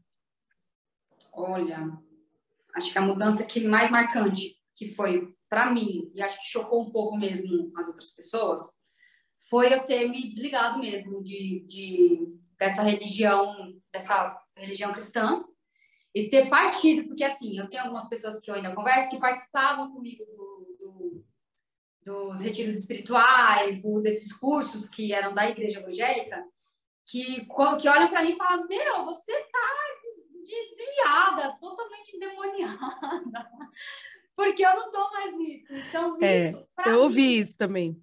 Muito. Então, assim, para mim é uma mudança que, que, que foi acontecendo naturalmente. Foi como se fosse, tipo, mesmo subindo degraus, mas para as pessoas de fora, isso foi chocante. Tipo, pô, ela tá toda cheia de tatuagem, ela fala palavrão, é, me ver tomando uma Heineken, nossa, velho. Então, pra, é, realmente, para algumas pessoas, é, foi chocante essa minha mudança de. E assim, eu, eu, nossa, quando eu falo isso, algumas pessoas acham que é balela. Eu me sinto tão mais perto de Deus, mas assim, tão mais próxima, tão juntinha do que quando eu estava na igreja evangélica, velho.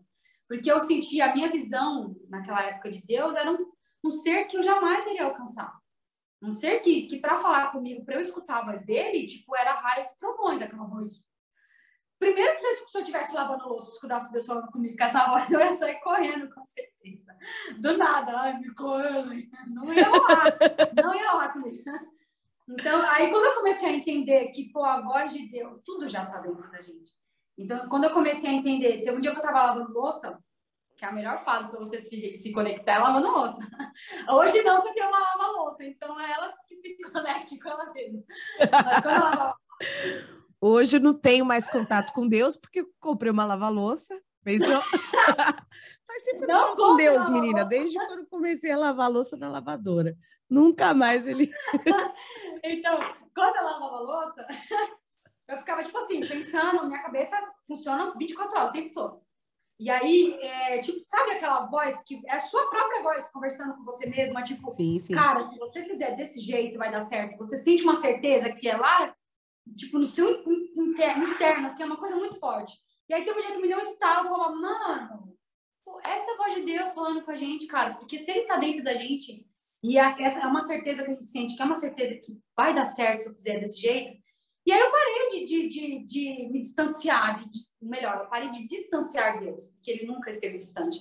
Então, assim, é, é chocante essa mudança para algumas pessoas. Eu converso, a minha prima às vezes ela fala, ai, deixa eu, eu quero me reunir com você para a gente conversar, que tem muita coisa para a gente contar, não sei o quê. E eu falo, meu, quando ela sentar comigo para conversar, ai, coitada. Ela já ela vai, vai para a igreja no outro dia e falar, vamos fazer um relógio de oração para minha prima. É sua prima? Ai, vamos fazer uma roda de libertação? É. Mas é, mas, mas isso que você falou é bem interessante falar, né, da igreja evangélica. Eu gosto bastante da igreja evangélica por alguns pontos, mas esse ponto eu acho muito sério, do, do tanto que ela distancia você da figura de Deus, porque ela coloca Deus num patamar realmente inalcançável, né? Né? Chega a ser até engraçado, porque eu lembro daquele meme da, da galera ficar gritando na igreja evangélica para ver Deus escutar. Daí o cara fala assim: querido, Deus não é surdo, não, amigo. Ele está escutando, mesmo se falar na cabeça só, ele vai ouvir. E aí eu falo, é realmente, porque assim, coloca a figura de Deus num, num patamar tão inalcançável, e assim, como viver aqui, nesse mundo, né, nesse, nessa dimensão, como a gente estava falando né, lá atrás, sem pecar nunca, porque se você não peca em ação, você pecou em pensamento em algum momento do seu dia, porque você pensou muita coisa em algum pensamento ali, você pecou. Paga de louco, não que a gente viu.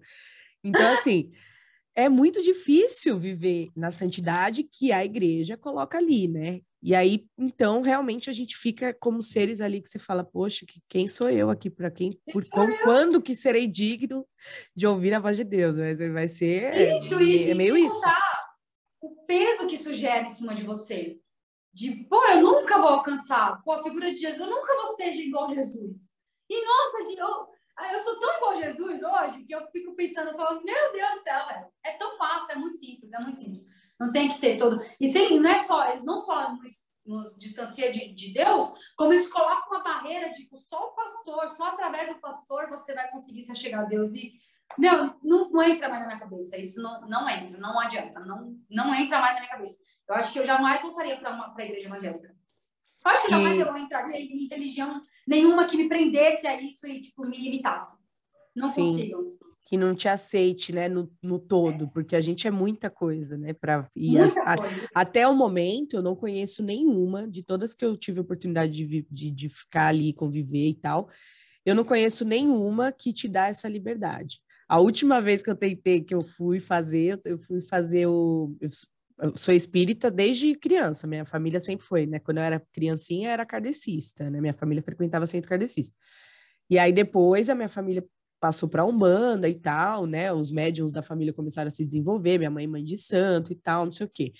E aí, de, aí conheci, conhecemos a, a, o pai do meu irmão, e fui parar na igreja evangélica e morei na casa da pastora lá por três meses e frequentei a igreja um tempo e tal. E, e eu sou intensa. Se falar assim para mim, Flávia, agora a gente vai fazer isso aqui. Então, querida, é isso aqui que a gente vai fazer. eu vou e vou e vou.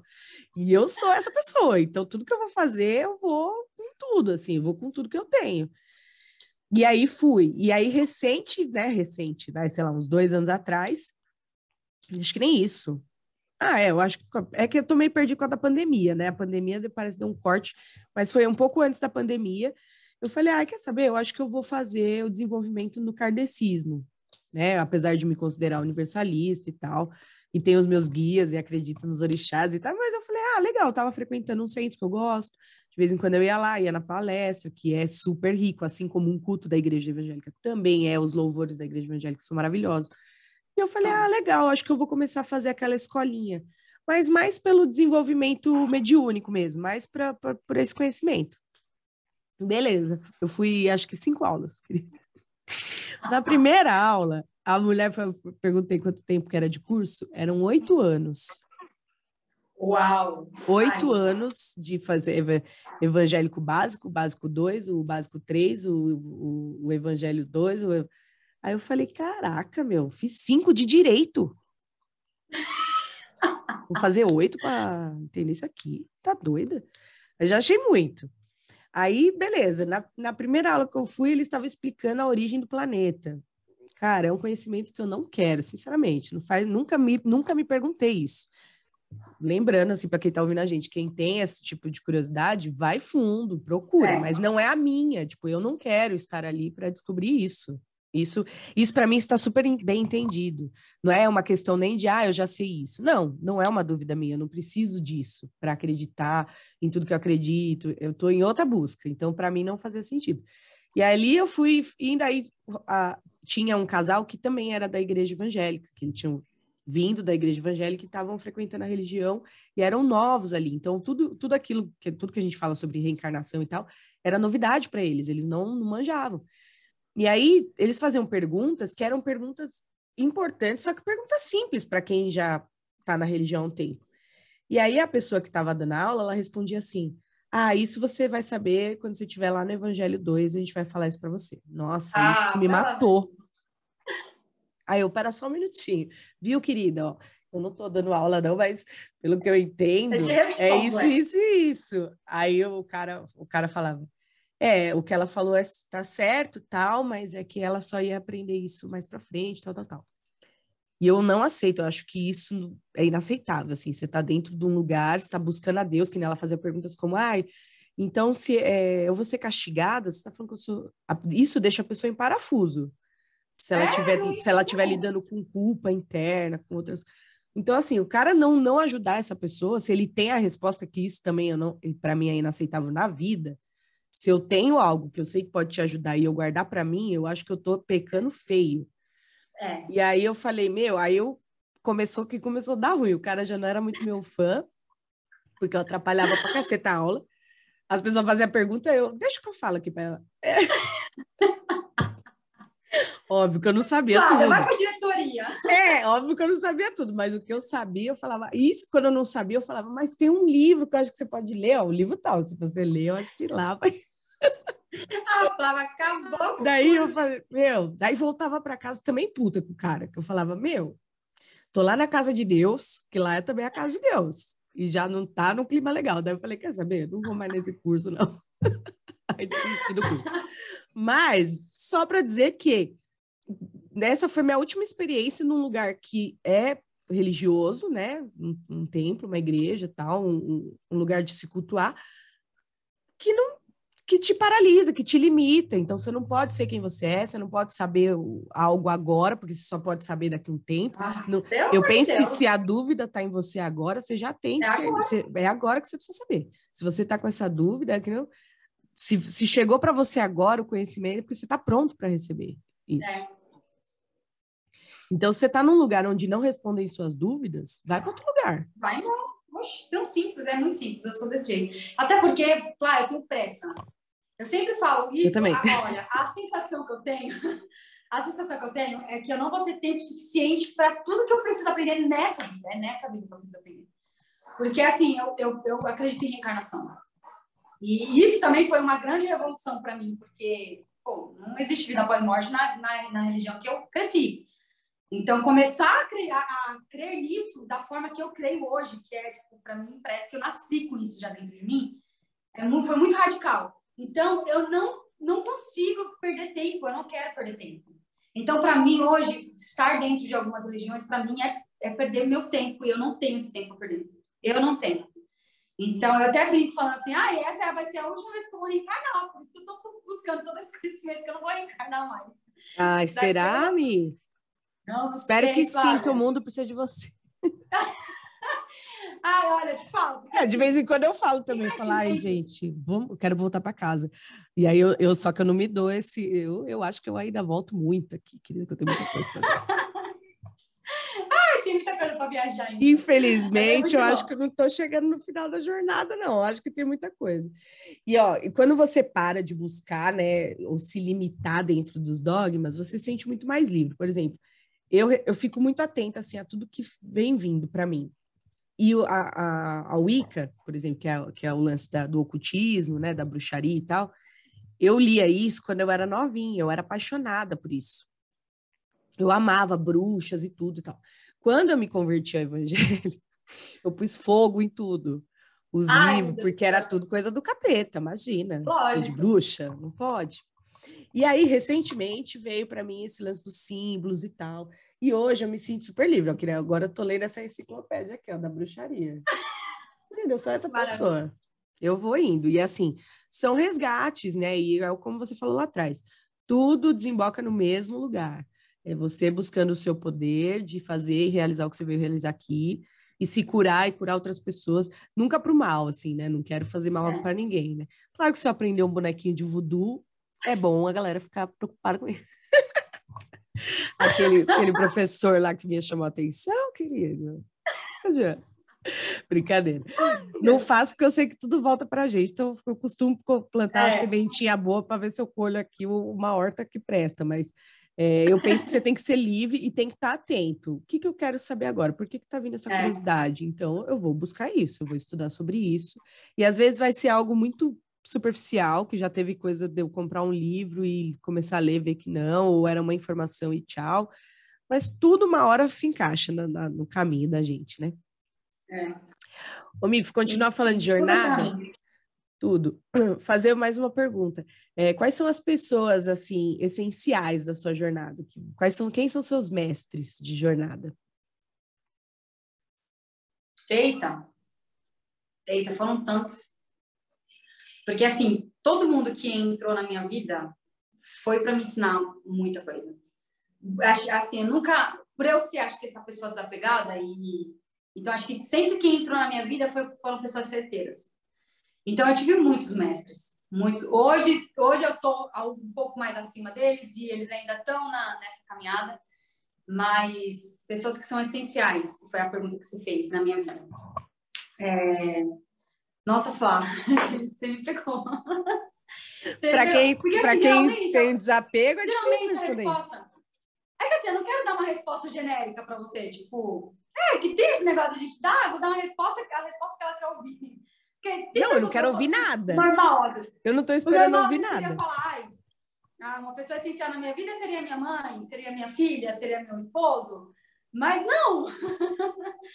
São pessoas essenciais na minha vida, com certeza, claro. Minha filha, minha filha acho que é a pessoa mais essencial que eu tenho hoje. Mas acho que isso é, é muito isso é muito relevante pela mudança das que as coisas acontecem.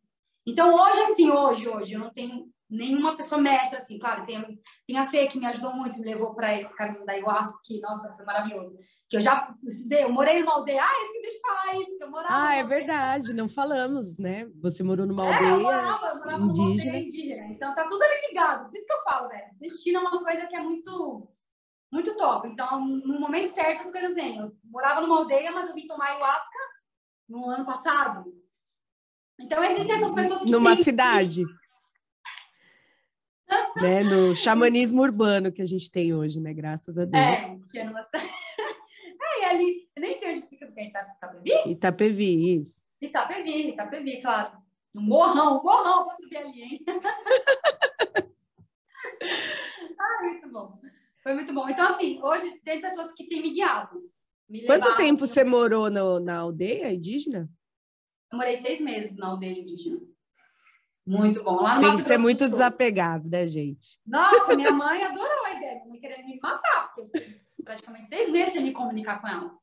Aí o povo pergunta, tipo, as perguntas que eu mais escuto. Você ficava pelada? Não, gente, eu não ficava, não ficava pelada lá. É, é uma aldeia indígena, só que é aberta para turismo, assim, nas épocas de festa. É, tem bastante cultura purutuia que eles falam, que é a cultura branca, dentro da aldeia hoje, por ser uma aldeia turística, mas assim, tem muita ancestralidade, muita coisa, assim, nossa, muito, foi muito, uma experiência assim que hoje eu não iria mais, porque eu mudei, eu sou totalmente outra pessoa, hoje eu não conseguiria mais ver na aldeia. Mas foi uma experiência que valeu demais. Nossa, Mas por que hoje, assim, ainda mais depois de tudo que você se libertou e tal? Que, por que hoje não Uau, mais? Pela minha filha. Ah, Porque, tá. assim, entendi. pela minha filha, hoje eu não iria. Pô, se eu for sozinha, não, eu não sei nem se eu fosse sozinha, eu não saberia onde eu estaria hoje. Sei lá, sei, sei, acho que seria uma hippie em algum lugar, não sei. Não sei o que eu estaria fazendo hoje. Vou para São Tomé, eu falei, ah, gente, eu não vou voltar, não. Eu vou ficar aqui vendendo minha arte, que eu nem tenho. Vou aprender agora, inclusive. Não, olha, quando a gente foi para São Tomé, e a gente conheceu um cara que ele mora na. Ele tem um chalezinho na montanha mais alta que tem lá, no Observatório de São Tomé. Cara, eu falei, pronto, eu vou morar aqui com ele. Pode arrumar um lugar aí. Eu, eu ficar cara louco. O cara, tipo, ele passou por todos os tipos de imersão que você pode imaginar. O cara fez PNL, o cara fez. Mano, o cara fez muita coisa. O cara é tipo um, um mago. E, meu, super rico, super bem de vida, morando no topo de uma montanha em São Tomé, velho. Que vida é melhor que essa. que eu acho também que é o seguinte, tipo, quando você começa a desapegar tanto dessas coisas que terrena, por isso que eu acho que tem que ter esse equilíbrio. Porque senão, velho, você realmente vira um carinha no fim de uma montanha sem mais conexão nenhuma com ninguém. Porque eu acho que tem gente que chega num ponto que pensa, ninguém vai, vai me entender. Eu não tenho mais apego a nada, a ninguém. Então, eu vou me isolar. Então, acho que tem que ter mesmo esse equilíbrio de, bom, eu vou buscar essa expansão da consciência, mas eu tenho que, eu, eu sei que eu ainda estou vivendo no planeta Terra, ainda não, não fui dessa é. melhor. Mas que Senão dá vontade. Eu, eu, não vou, eu não vou recriminar, nem, nem julgar, porque que dá vontade dá. Tem vários momentos Muita da minha vida assim. Eu tô num estágio que vários momentos eu, eu sinto claramente que eu não sou daqui, que eu tô. E tem hora que eu falo. Igual quando você tá numa festa que você fala, ai, não vejo a hora de ir embora. Tô, tem vezes que eu tô vivendo assim. E, mas é o que você falou, realmente, se você não toma cuidado, você. E assim, um engano, né, das pessoas de achar é, esse exemplo de Santo Tomé que você deu é o melhor, porque lá você vê tanta gente que você olha e fala, Ih, é tudo louco. Não, ah, é gente nada, inteligente pra caceta, gente bem de vida, gente que buscou o autoconhecimento no nível, só que não conseguiu equilibrar com, com a é. dimensão é. e falou, cara, ninguém vai mais me entender, então é melhor vir morar aqui no meio do nada, que é uma cidade com uma energia muito mística mesmo. Então, é, ela é, para quem nunca foi, tá ouvindo a gente, vá porque você vai sentir isso, porque lá, lá inspira essa questão da conexão, de você valorizar isso, as coisas que tem para você viver ali é tudo muito natural, tudo muito natureza, é tudo muito místico, é tudo o tempo todo Ai, isso. Então ele te leva para esse lugar mesmo. E é, é, é, isso, esse cara ele foi, ele foi o cara que infelizmente não, não arranjou uma tribo para trocar essa ideia aqui, e aí foi embora. Foi, ele foi embora. Ele conversando com a gente, ele fala: Ah, meu, pelo amor de Deus, eu não quero lidar com mais ninguém. Mas vocês são da hora, vocês eu queria que vocês morassem aqui com a gente. Mas você vê que é uma pessoa que é muito, muito inteligente, mas não soube equilibrar. Não soube equilibrar. Ele foi bem radical. Eu acho que ele, eu acho que ele nem come mais nada, acho que ele nem, nem vive mais, ele só, só viaja. Só a luz. É.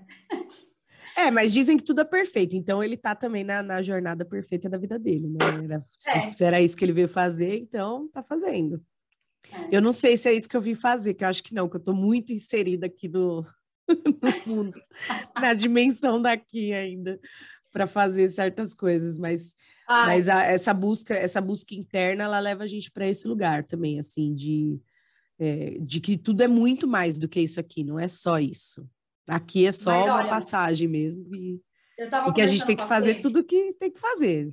Se apressa, é. igual você falou, acho que dá a impressão que eu vou embora, não vai dar tempo de aprender tudo. Eu nem tô é. nessa pretensão. Eu só quero que plasmem todos os livros que eu tô comprando aqui para eu levar embora. levar para outra vida esse conhecimento. Oh, meu Deus do céu. É isso. Eu tava conversando com a Fê esses dias e eu tava, a gente estava falando sobre exatamente isso, sobre é, já que é para trabalhar, por que não? O desejo, o meu desejo.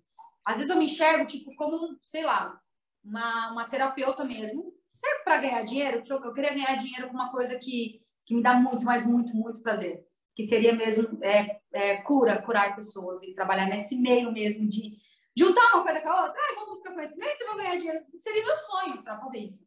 Ah, eu vou abrir um centro de terapia e eu vou tratar pessoas e, e aproveitar e arrumar minha continuar nesse caminho de evolução. Nossa, era meu sonho. Ela ia lá, a gente viaja junto, né? Porque a fé é toda mística.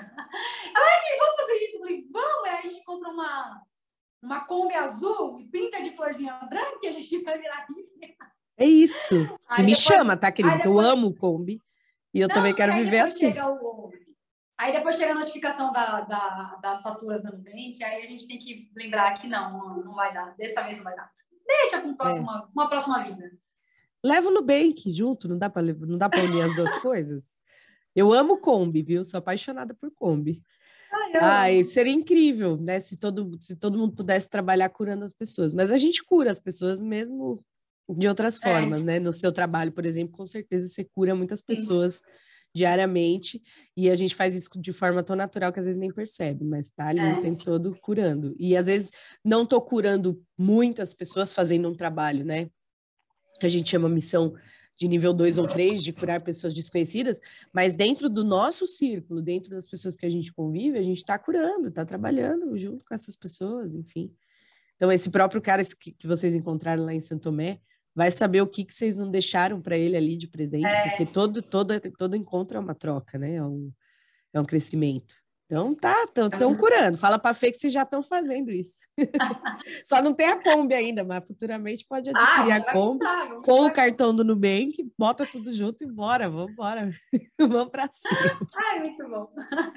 Ô, Mi, e qual o livro, música, é, frase, né, que, que você achou, que você acha mais marcante, assim, da sua jornada, que você poderia deixar para a galera aí também se inspirar? Nossa, eu vou recomendar um livro na verdade é uma sequência de livros, que eles são escritores evangélicos. Mas os caras têm uma. Tipo, hoje, hoje, né, com todo esse conhecimento que eu tenho agora, na época que eu, que eu li esse livro, esses negócios, meu, é tudo. Tudo que eu estou vivendo agora fora da religião evangélica, eu vou caras escrever para livros dele. É, muito, é muito bom. É, Maurício, de Mar, Maurício Marquês, eu acho, que é o livro. Ah, pelo amor de Deus, calma aí que eu vou lembrar. Deixa eu falar o outro, que eu lembrei o outro, mas é porque tem que ler uma sequência. Eles são livros para se ler em sequência. Uhum. É Davi Rebolo, o nome do segundo, que eu ainda vou lembrar o primeiro. É Davi Rebolo. É Corpos, corpos é, Transmissores de Glória. Meu, não tem nada a ver com coisa evangélica. Cara, é uma... É um, é, é um cara muito, muito louco. É, Corpos Transmissores de Glória, que são um livro excelente. Tem um que fala sobre... Ai, Flávio Faz tanto tempo que eu li que eu não vou lembrar. Será que eu podia fazer um videozinho à parte para colocar no final? Não, depois eu depois você me manda, eu coloco na descrição bonitinho os livros para o pessoal buscar. Então, para quem está ouvindo a gente que quiser saber depois dos livros, eu vou colocar na descrição do episódio. Tanto no YouTube como no Spotify vai estar tá lá o nome do livro e o autor. Vai ser melhor, que aí eu coloco eles na É, que aí vem Mas, bonitinho. Meu, são livros são livros incríveis. Eu sempre gostei. Hoje eu não tenho mais tempo de ler quanto, quanto eu gostaria, mas eu já li muito livro na minha vida sobre muitas sobre muitos temas. Mas esses foram os que eu lia e eu tinha que parar e falar, mano, não, vou ter que ler isso aqui, porque não. Era uma coisa muito Entrando muito em cartaz, assim. Eu, é. Você lê e fala, caraca, era isso. Parece é, que eu tô me bom. reconhecendo. Muito bom. Muito bom. E música, eu sou uma pessoa. Eu não sei se você vai colocar fundinho aqui atrás da gente. Você vai colocar? Não. Ou não? Não, fundo ah, não. por que comigo não vai pôr fundinho? Todo mundo Porque você tá no celular. No celular é mais difícil. ah, tá. Então, eu, eu sou uma pessoa, eu não escuto, é muito difícil eu escutar músicas atuais. Não é muito. Tipo, eu falo atual, tipo, de 2010 pra cá. Eu só escuto música antiga. Eu também, prefiro. Elis Regina. Então, assim, meu, que nem Elis Regina, como nossos pais, é a minha música. Eu adoro, eu fico imaginando o que, que, aquela, o que, que essa mulher estava pensando, o que, que ela estava vivendo na hora que ela compôs essa música. Porque, meu, serve para agora. Então, Legião Urbana, Tempo Perdido também é a minha música. Eu, nossa, eu amo. Eu amo, então, eu amo essas músicas antigas para mim. O meu Spotify, ele teve que se, se adaptar aos anos, aos anos 70, anos 80, anos 90. São músicas maravilhosas. É, o Como meu também. E você estava falando da Elis, né? Eu também amo as músicas da Elis e amo também Legião. E são músicas atuais e são músicas com história, que você escuta e fala, é isso. E são músicas que usam muita metáfora, né? Muita. Não sei se as pessoas que estão ouvindo a gente já repararam nisso, mas a maneira como a Elis, por exemplo, coloca a vida na música, por isso que é atemporal, que o tempo que você é. ouvir, não importa quantos anos vai passar, ela sempre vai servir, porque é um, ela, ela retrata a vida e retrata numa metáfora. Então, assim, não, ela não pegou um tempo e falou, é isso. E, é isso como as não... músicas de hoje fazem. Por exemplo, tem música que hoje só vai fazer sentido hoje. Daqui uns anos ninguém vai entender, essa música vai cair no esquecimento. É por isso que as músicas não estão perdurando tanto tempo mais como as antigas é, perduravam, porque não traz mais metáfora, não fala, não tem letra, não tem história, né? Infelizmente é isso. Não que eu não, não goste, tá, gente? Eu também faço um TikTokzinho, de vez em quando, sou moderna. Mas é, eu penso que música mesmo com história, ela marca a sua vida e ela, ela te leva e é para sempre, né? Esses dias eu tive uma insônia e aí acordei na madruga e fui assistir filme e assisti o filme da Elis, que tá na Netflix. Ai, Incrível, né? Que história linda, né? Muito, é, é inspirador mesmo. E as músicas é. também amo. Muito bom, muito, muito, muito boas muito, dicas. Nossa. E os livros depois eu vou colocar aqui. E aí, agora, para fechar, eu vou fazer duas perguntinhas, que a gente está chegando no final, infelizmente, porque por mim, pressão, por mim, eu desmarcava sua feijoada e a gente ficava aqui a tarde inteira gravando episódio. Falava, deixa, come essa feijoada amanhã, vai na janta. Mas, ó, eu queria que você falasse uma frase clichê. Sabe aquelas frases clichê que, que, que, é, que, que na verdade é crença, mas que a gente sempre ah, fala? Tipo assim, tudo é perfeito, essas coisas assim. Você tem alguma frase clichê Nossa. que você sempre fala? Eu acho que você a, a pior entrevista, entrevista que você já fez. Por quê? Porque eu não tenho essas frases clichê. Será? Não, Olha, nenhuma. Vou te, falar, vou te falar um segredo, vou te contar um segredo. Eu, eu escuto todos os seus, os seus episódios. E aí, quando chegar nessa parte, eu ficava assim, ó, meu, eu vou ter que alguma coisa. Eu vou buscar alguma coisa no YouTube para me ver. Eu tenho que pesquisar alguma frase, porque vai chegar essa frase. E eu não, não tem nada, não, sei, não tenho, eu não tenho uma frase. Que, Ótimo, não tem problema. A gente vai claro, dar uma com você agora. A vida não é uma frase, uma frase clichê. Agora você já tem um clichê que eu te dei hoje. Entre você se magoar ah, e eu, esse. vai você. É. Coloca, eu te amo, mas eu vivo sem você. Isso, nossa, essa frase é muito forte, eu, eu, gostei muito. E é muito lindo, eu ia falar aquela hora, eu acabei não falando. Esse lance da escolha de amar, que você estava falando, que amar é uma escolha, né? Isso faz do amor mais potente, não é? Que vem aquela. Eu, eu, eu sou muito dos clichês, porque eu gosto muito de frase, porque eu acho muito fácil de guardar, né? Frases marcantes assim. E os memes, né, que eu adoro, que tem aquele, tem uma, uma frase que fala assim: é, que você deixa a gaiola do passarinho aberta para ele voar. Se ele voltar é porque realmente ele, ele quis, né? Porque realmente ele quer estar com você. Que eu acho que é, ele resume isso que você falou do amor, de escolher é. amar. Porque você amar aquela paixão louca que você falou lá de perder. Os... Eu já tive várias paixonites dessa daí, principalmente quando eu não me amava nada. Então era um estrago na minha vida assim terrível. E e eu penso assim, é diferente de escolher amar, porque escolher amar é muito, é muito maior. Você, eu quero, eu tô é? aqui porque eu quero. Eu te amo todo dia porque eu quero. Porque eu não, eu não preciso. É porque eu quero mesmo. É porque então, eu isso quero. que você falou é, é muito... muito, muito forte. A pessoa que, que é amada dessa forma tem um valor muito maior, né? Dela falar, pô, eu sou foda mesmo, porque essa pessoa poderia é? ter ido embora e ela escolheu ficar, então, sinal que eu tô valendo muita coisa, né? Então, fala pro Bruno que ele tá valendo muito. Ô, Mi, para fechar, eu quero saber qual que é o seu propósito, né? Tem uma frase do, do Jô Soares que fala que antes da gente morrer passa um vídeo, né? O, o, a nossa vida passa diante dos nossos olhos. E ele fala, faça com que vale a pena assistir. E aí eu queria que você dissesse aí que, que tipo de curta ou longa metragem aí seria. É, qual é nossa, o propósito é... disso tudo? Eu, assim, olha, eu vou dar um exemplo. Depois eu chorei muito. Assim, quando a gente, a gente viajou para São Tomé com meus amigos, e eu sou muito de viver o agora. Eu sinto, tipo assim, se eu estou fazendo café, eu respiro o aroma do café e falo, nossa, velho, que café delicioso. Então eu sou muito de viver, tipo, eu não vivo, eu não sou aquele tipo de pessoa que eu tô num ambiente com pessoas, mas minha cabeça não. Se eu tô com você, eu vou viver o máximo, que nem aqui, eu tô vivendo o máximo desse podcast, minha vida. Ah, eu vou sou assim também, igual você. Porque essas são as Onde memórias eu tô, mesmo tô. que vai ser é, vai ser muito gravado dentro de você essas memórias.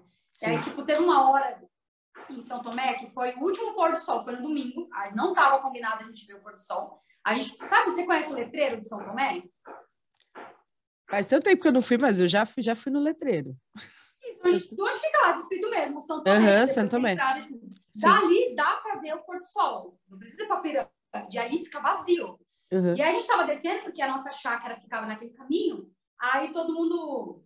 Aí todo mundo falou assim: ai, vamos parar só pra tirar umas fotinhas aqui pra gente ir embora, que a gente já ia embora, só ia chegar, colocar as coisas na mala e ir embora. Aí acabou que foi bem no horário do Porto Sol e tinha um carinha lá tocando violão. E aí a gente começou a tocar nossa música, aí começou a tocar a música do Raul Seixas. É, eu, eu, prefiro ser uma metamorfose ambulante. E aí eu vi, tipo, toda aquela galera ali, todo mundo se abraçando, tudo. Aí eu comecei a chorar, eu me escambei de chorar, me escambei de chorar. Porque assim, eu falei, meu, olha que incrível, eu tenho pessoas maravilhosas na minha vida, que são meus amigos. Eu tô com um pôr do sol maravilhoso desse. Tem um peruano aqui, um peruano da Shopee que tá tocando lá, ou seja, a gente tá... Eu curti, eu vivi aquilo com uma intensidade. E eu acho assim que é, é esse meu curta da minha vida vai ser só muito, muitos momentos intensos. E eu, tipo, eu vou, eu não vou ter eu não vou ter nenhum pouco de, de preocupação em pensar assim, nossa, eu devia ter vivido melhor. Não. Eu vou, vou morrer em paz. Eu acho que eu vou morrer muito feliz. Eu vou pensar assim, nossa, chegou a minha hora, eu, eu vou viver tranquila. Eu não vou ficar aqui enchendo o saco de ninguém, sendo um obsessor, sugando energia do Estamos sem tempo não. também para isso, também. Ah, eu vou muito em paz. Eu acho que quando chegar a minha hora de ir, eu vou muito em paz. Eu vou ir com a certeza de que eu vivi tudo que eu tinha para viver. Com intensidade, Lindo. seja a qualquer momento. Pequenos momentos, tudo. Deu e recebeu muitas flores em vida. Muitas, muitas. Dei muitas flores e recebi muitas flores. É. Lindo, foi maravilhoso. Adorei. Esse é o grande propósito mesmo. E você estava falando dessas, dessas cenas, chegou, chegou a me arrepiar aqui, você acredita? Eu sou muito empata, né? Então eu consigo puxar todas essas, essas sensações. E eu também me emociono. Eu, depois que eu comecei a me conectar, eu me tornei a pessoa mais chorona da vida. Assim, eu... Nossa, tem vezes que eu tô num lugar, eu consigo captar uma energia que eu quero chorar e estou engolindo choro nos lugares. É. Mas se eu tô num ambiente como esse que você narrou agora, eu também choro mesmo, que eu acho que é isso. A gente tem que vir aqui para sentir. Quanto mais a gente sente, mais intenso fica o momento. É. E são esses momentos raros, né? Que, que fazem toda a diferença de você olhar em volta e conseguir captar tudo que está acontecendo. Olha o que eu estou fazendo, eu estou sendo amada, estou vendo um pôr do sol. Puta, tem um cara aqui tocando uma música linda. É muito detalhe. Muito! Para você muito. captar e você falar, poxa, que privilégio, né? Vários momentos é, assim da minha vida eu falei quê? isso. Que privilégio. Sabe por quê? Depois, lá na frente, eu não quero sentar e falar assim, nossa, eu era feliz e não sabia. Porque a, meu, o maior dilema da vida das pessoas é esse. Eu era feliz e não sabia. Não, Sim. eu era feliz e eu sabia pra caramba que eu tava sendo feliz. E eu Sim. vivi isso, eu vivi. É isso. Show. Fechamos com chave de ouro, é isso. Sejam felizes e saibam disso. Lucidez Exatamente, aí pro pessoal. essa é a minha frase. Ah, coloca essa frase. Sejam felizes e saibam que estão sendo felizes. Amei. Quero, também vou adotar. Sejam felizes e saibam disso. Não esperem passar para depois se arrepender ou para se dar conta, né? Saibam é. agora.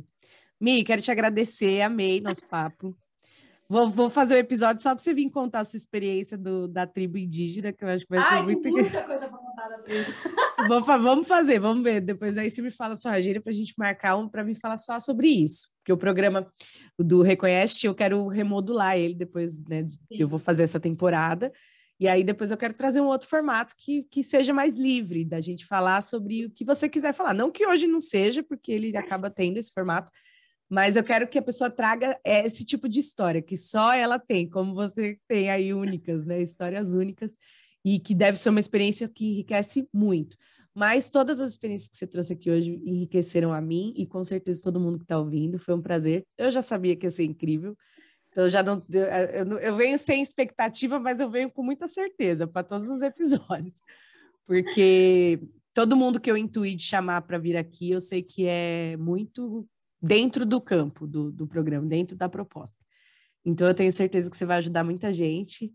Mesmo ativando gatilhos, trouxe também muita cura. E você viu que você ficou preocupada lá de, ah, eu vou falar de alguns gatilhos, mas com certeza trouxe bastante cura também nas palavras que você trouxe, e muito amor, que é o que você traz. Você é muito viajante do tempo, cheia de, de história, cheia de coisas, cheia de luz. Você é essa pessoa. Então, gratidão pela sua participação, amei. E volte quando você quiser, volta aqui no espaço, volta aqui no podcast. Ai, eu quero Onde, onde e quando você quiser.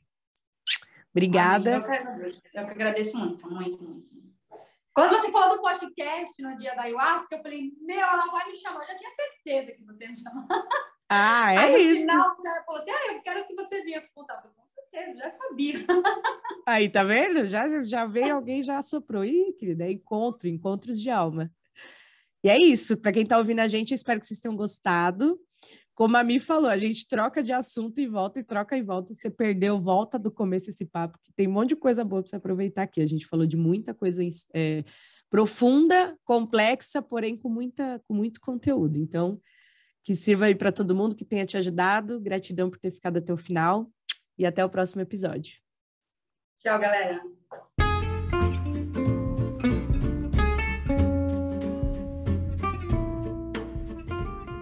Que bom que você ficou até o final. Não esquece de curtir esse episódio e se quiser saber mais sobre o meu trabalho, acesse suame.líder no Instagram ou me procure por Flávia Jimenez lá no LinkedIn. Ah, dá uma olhada aqui nos outros conteúdos do canal também. Tenho certeza que você vai gostar. Até o próximo episódio.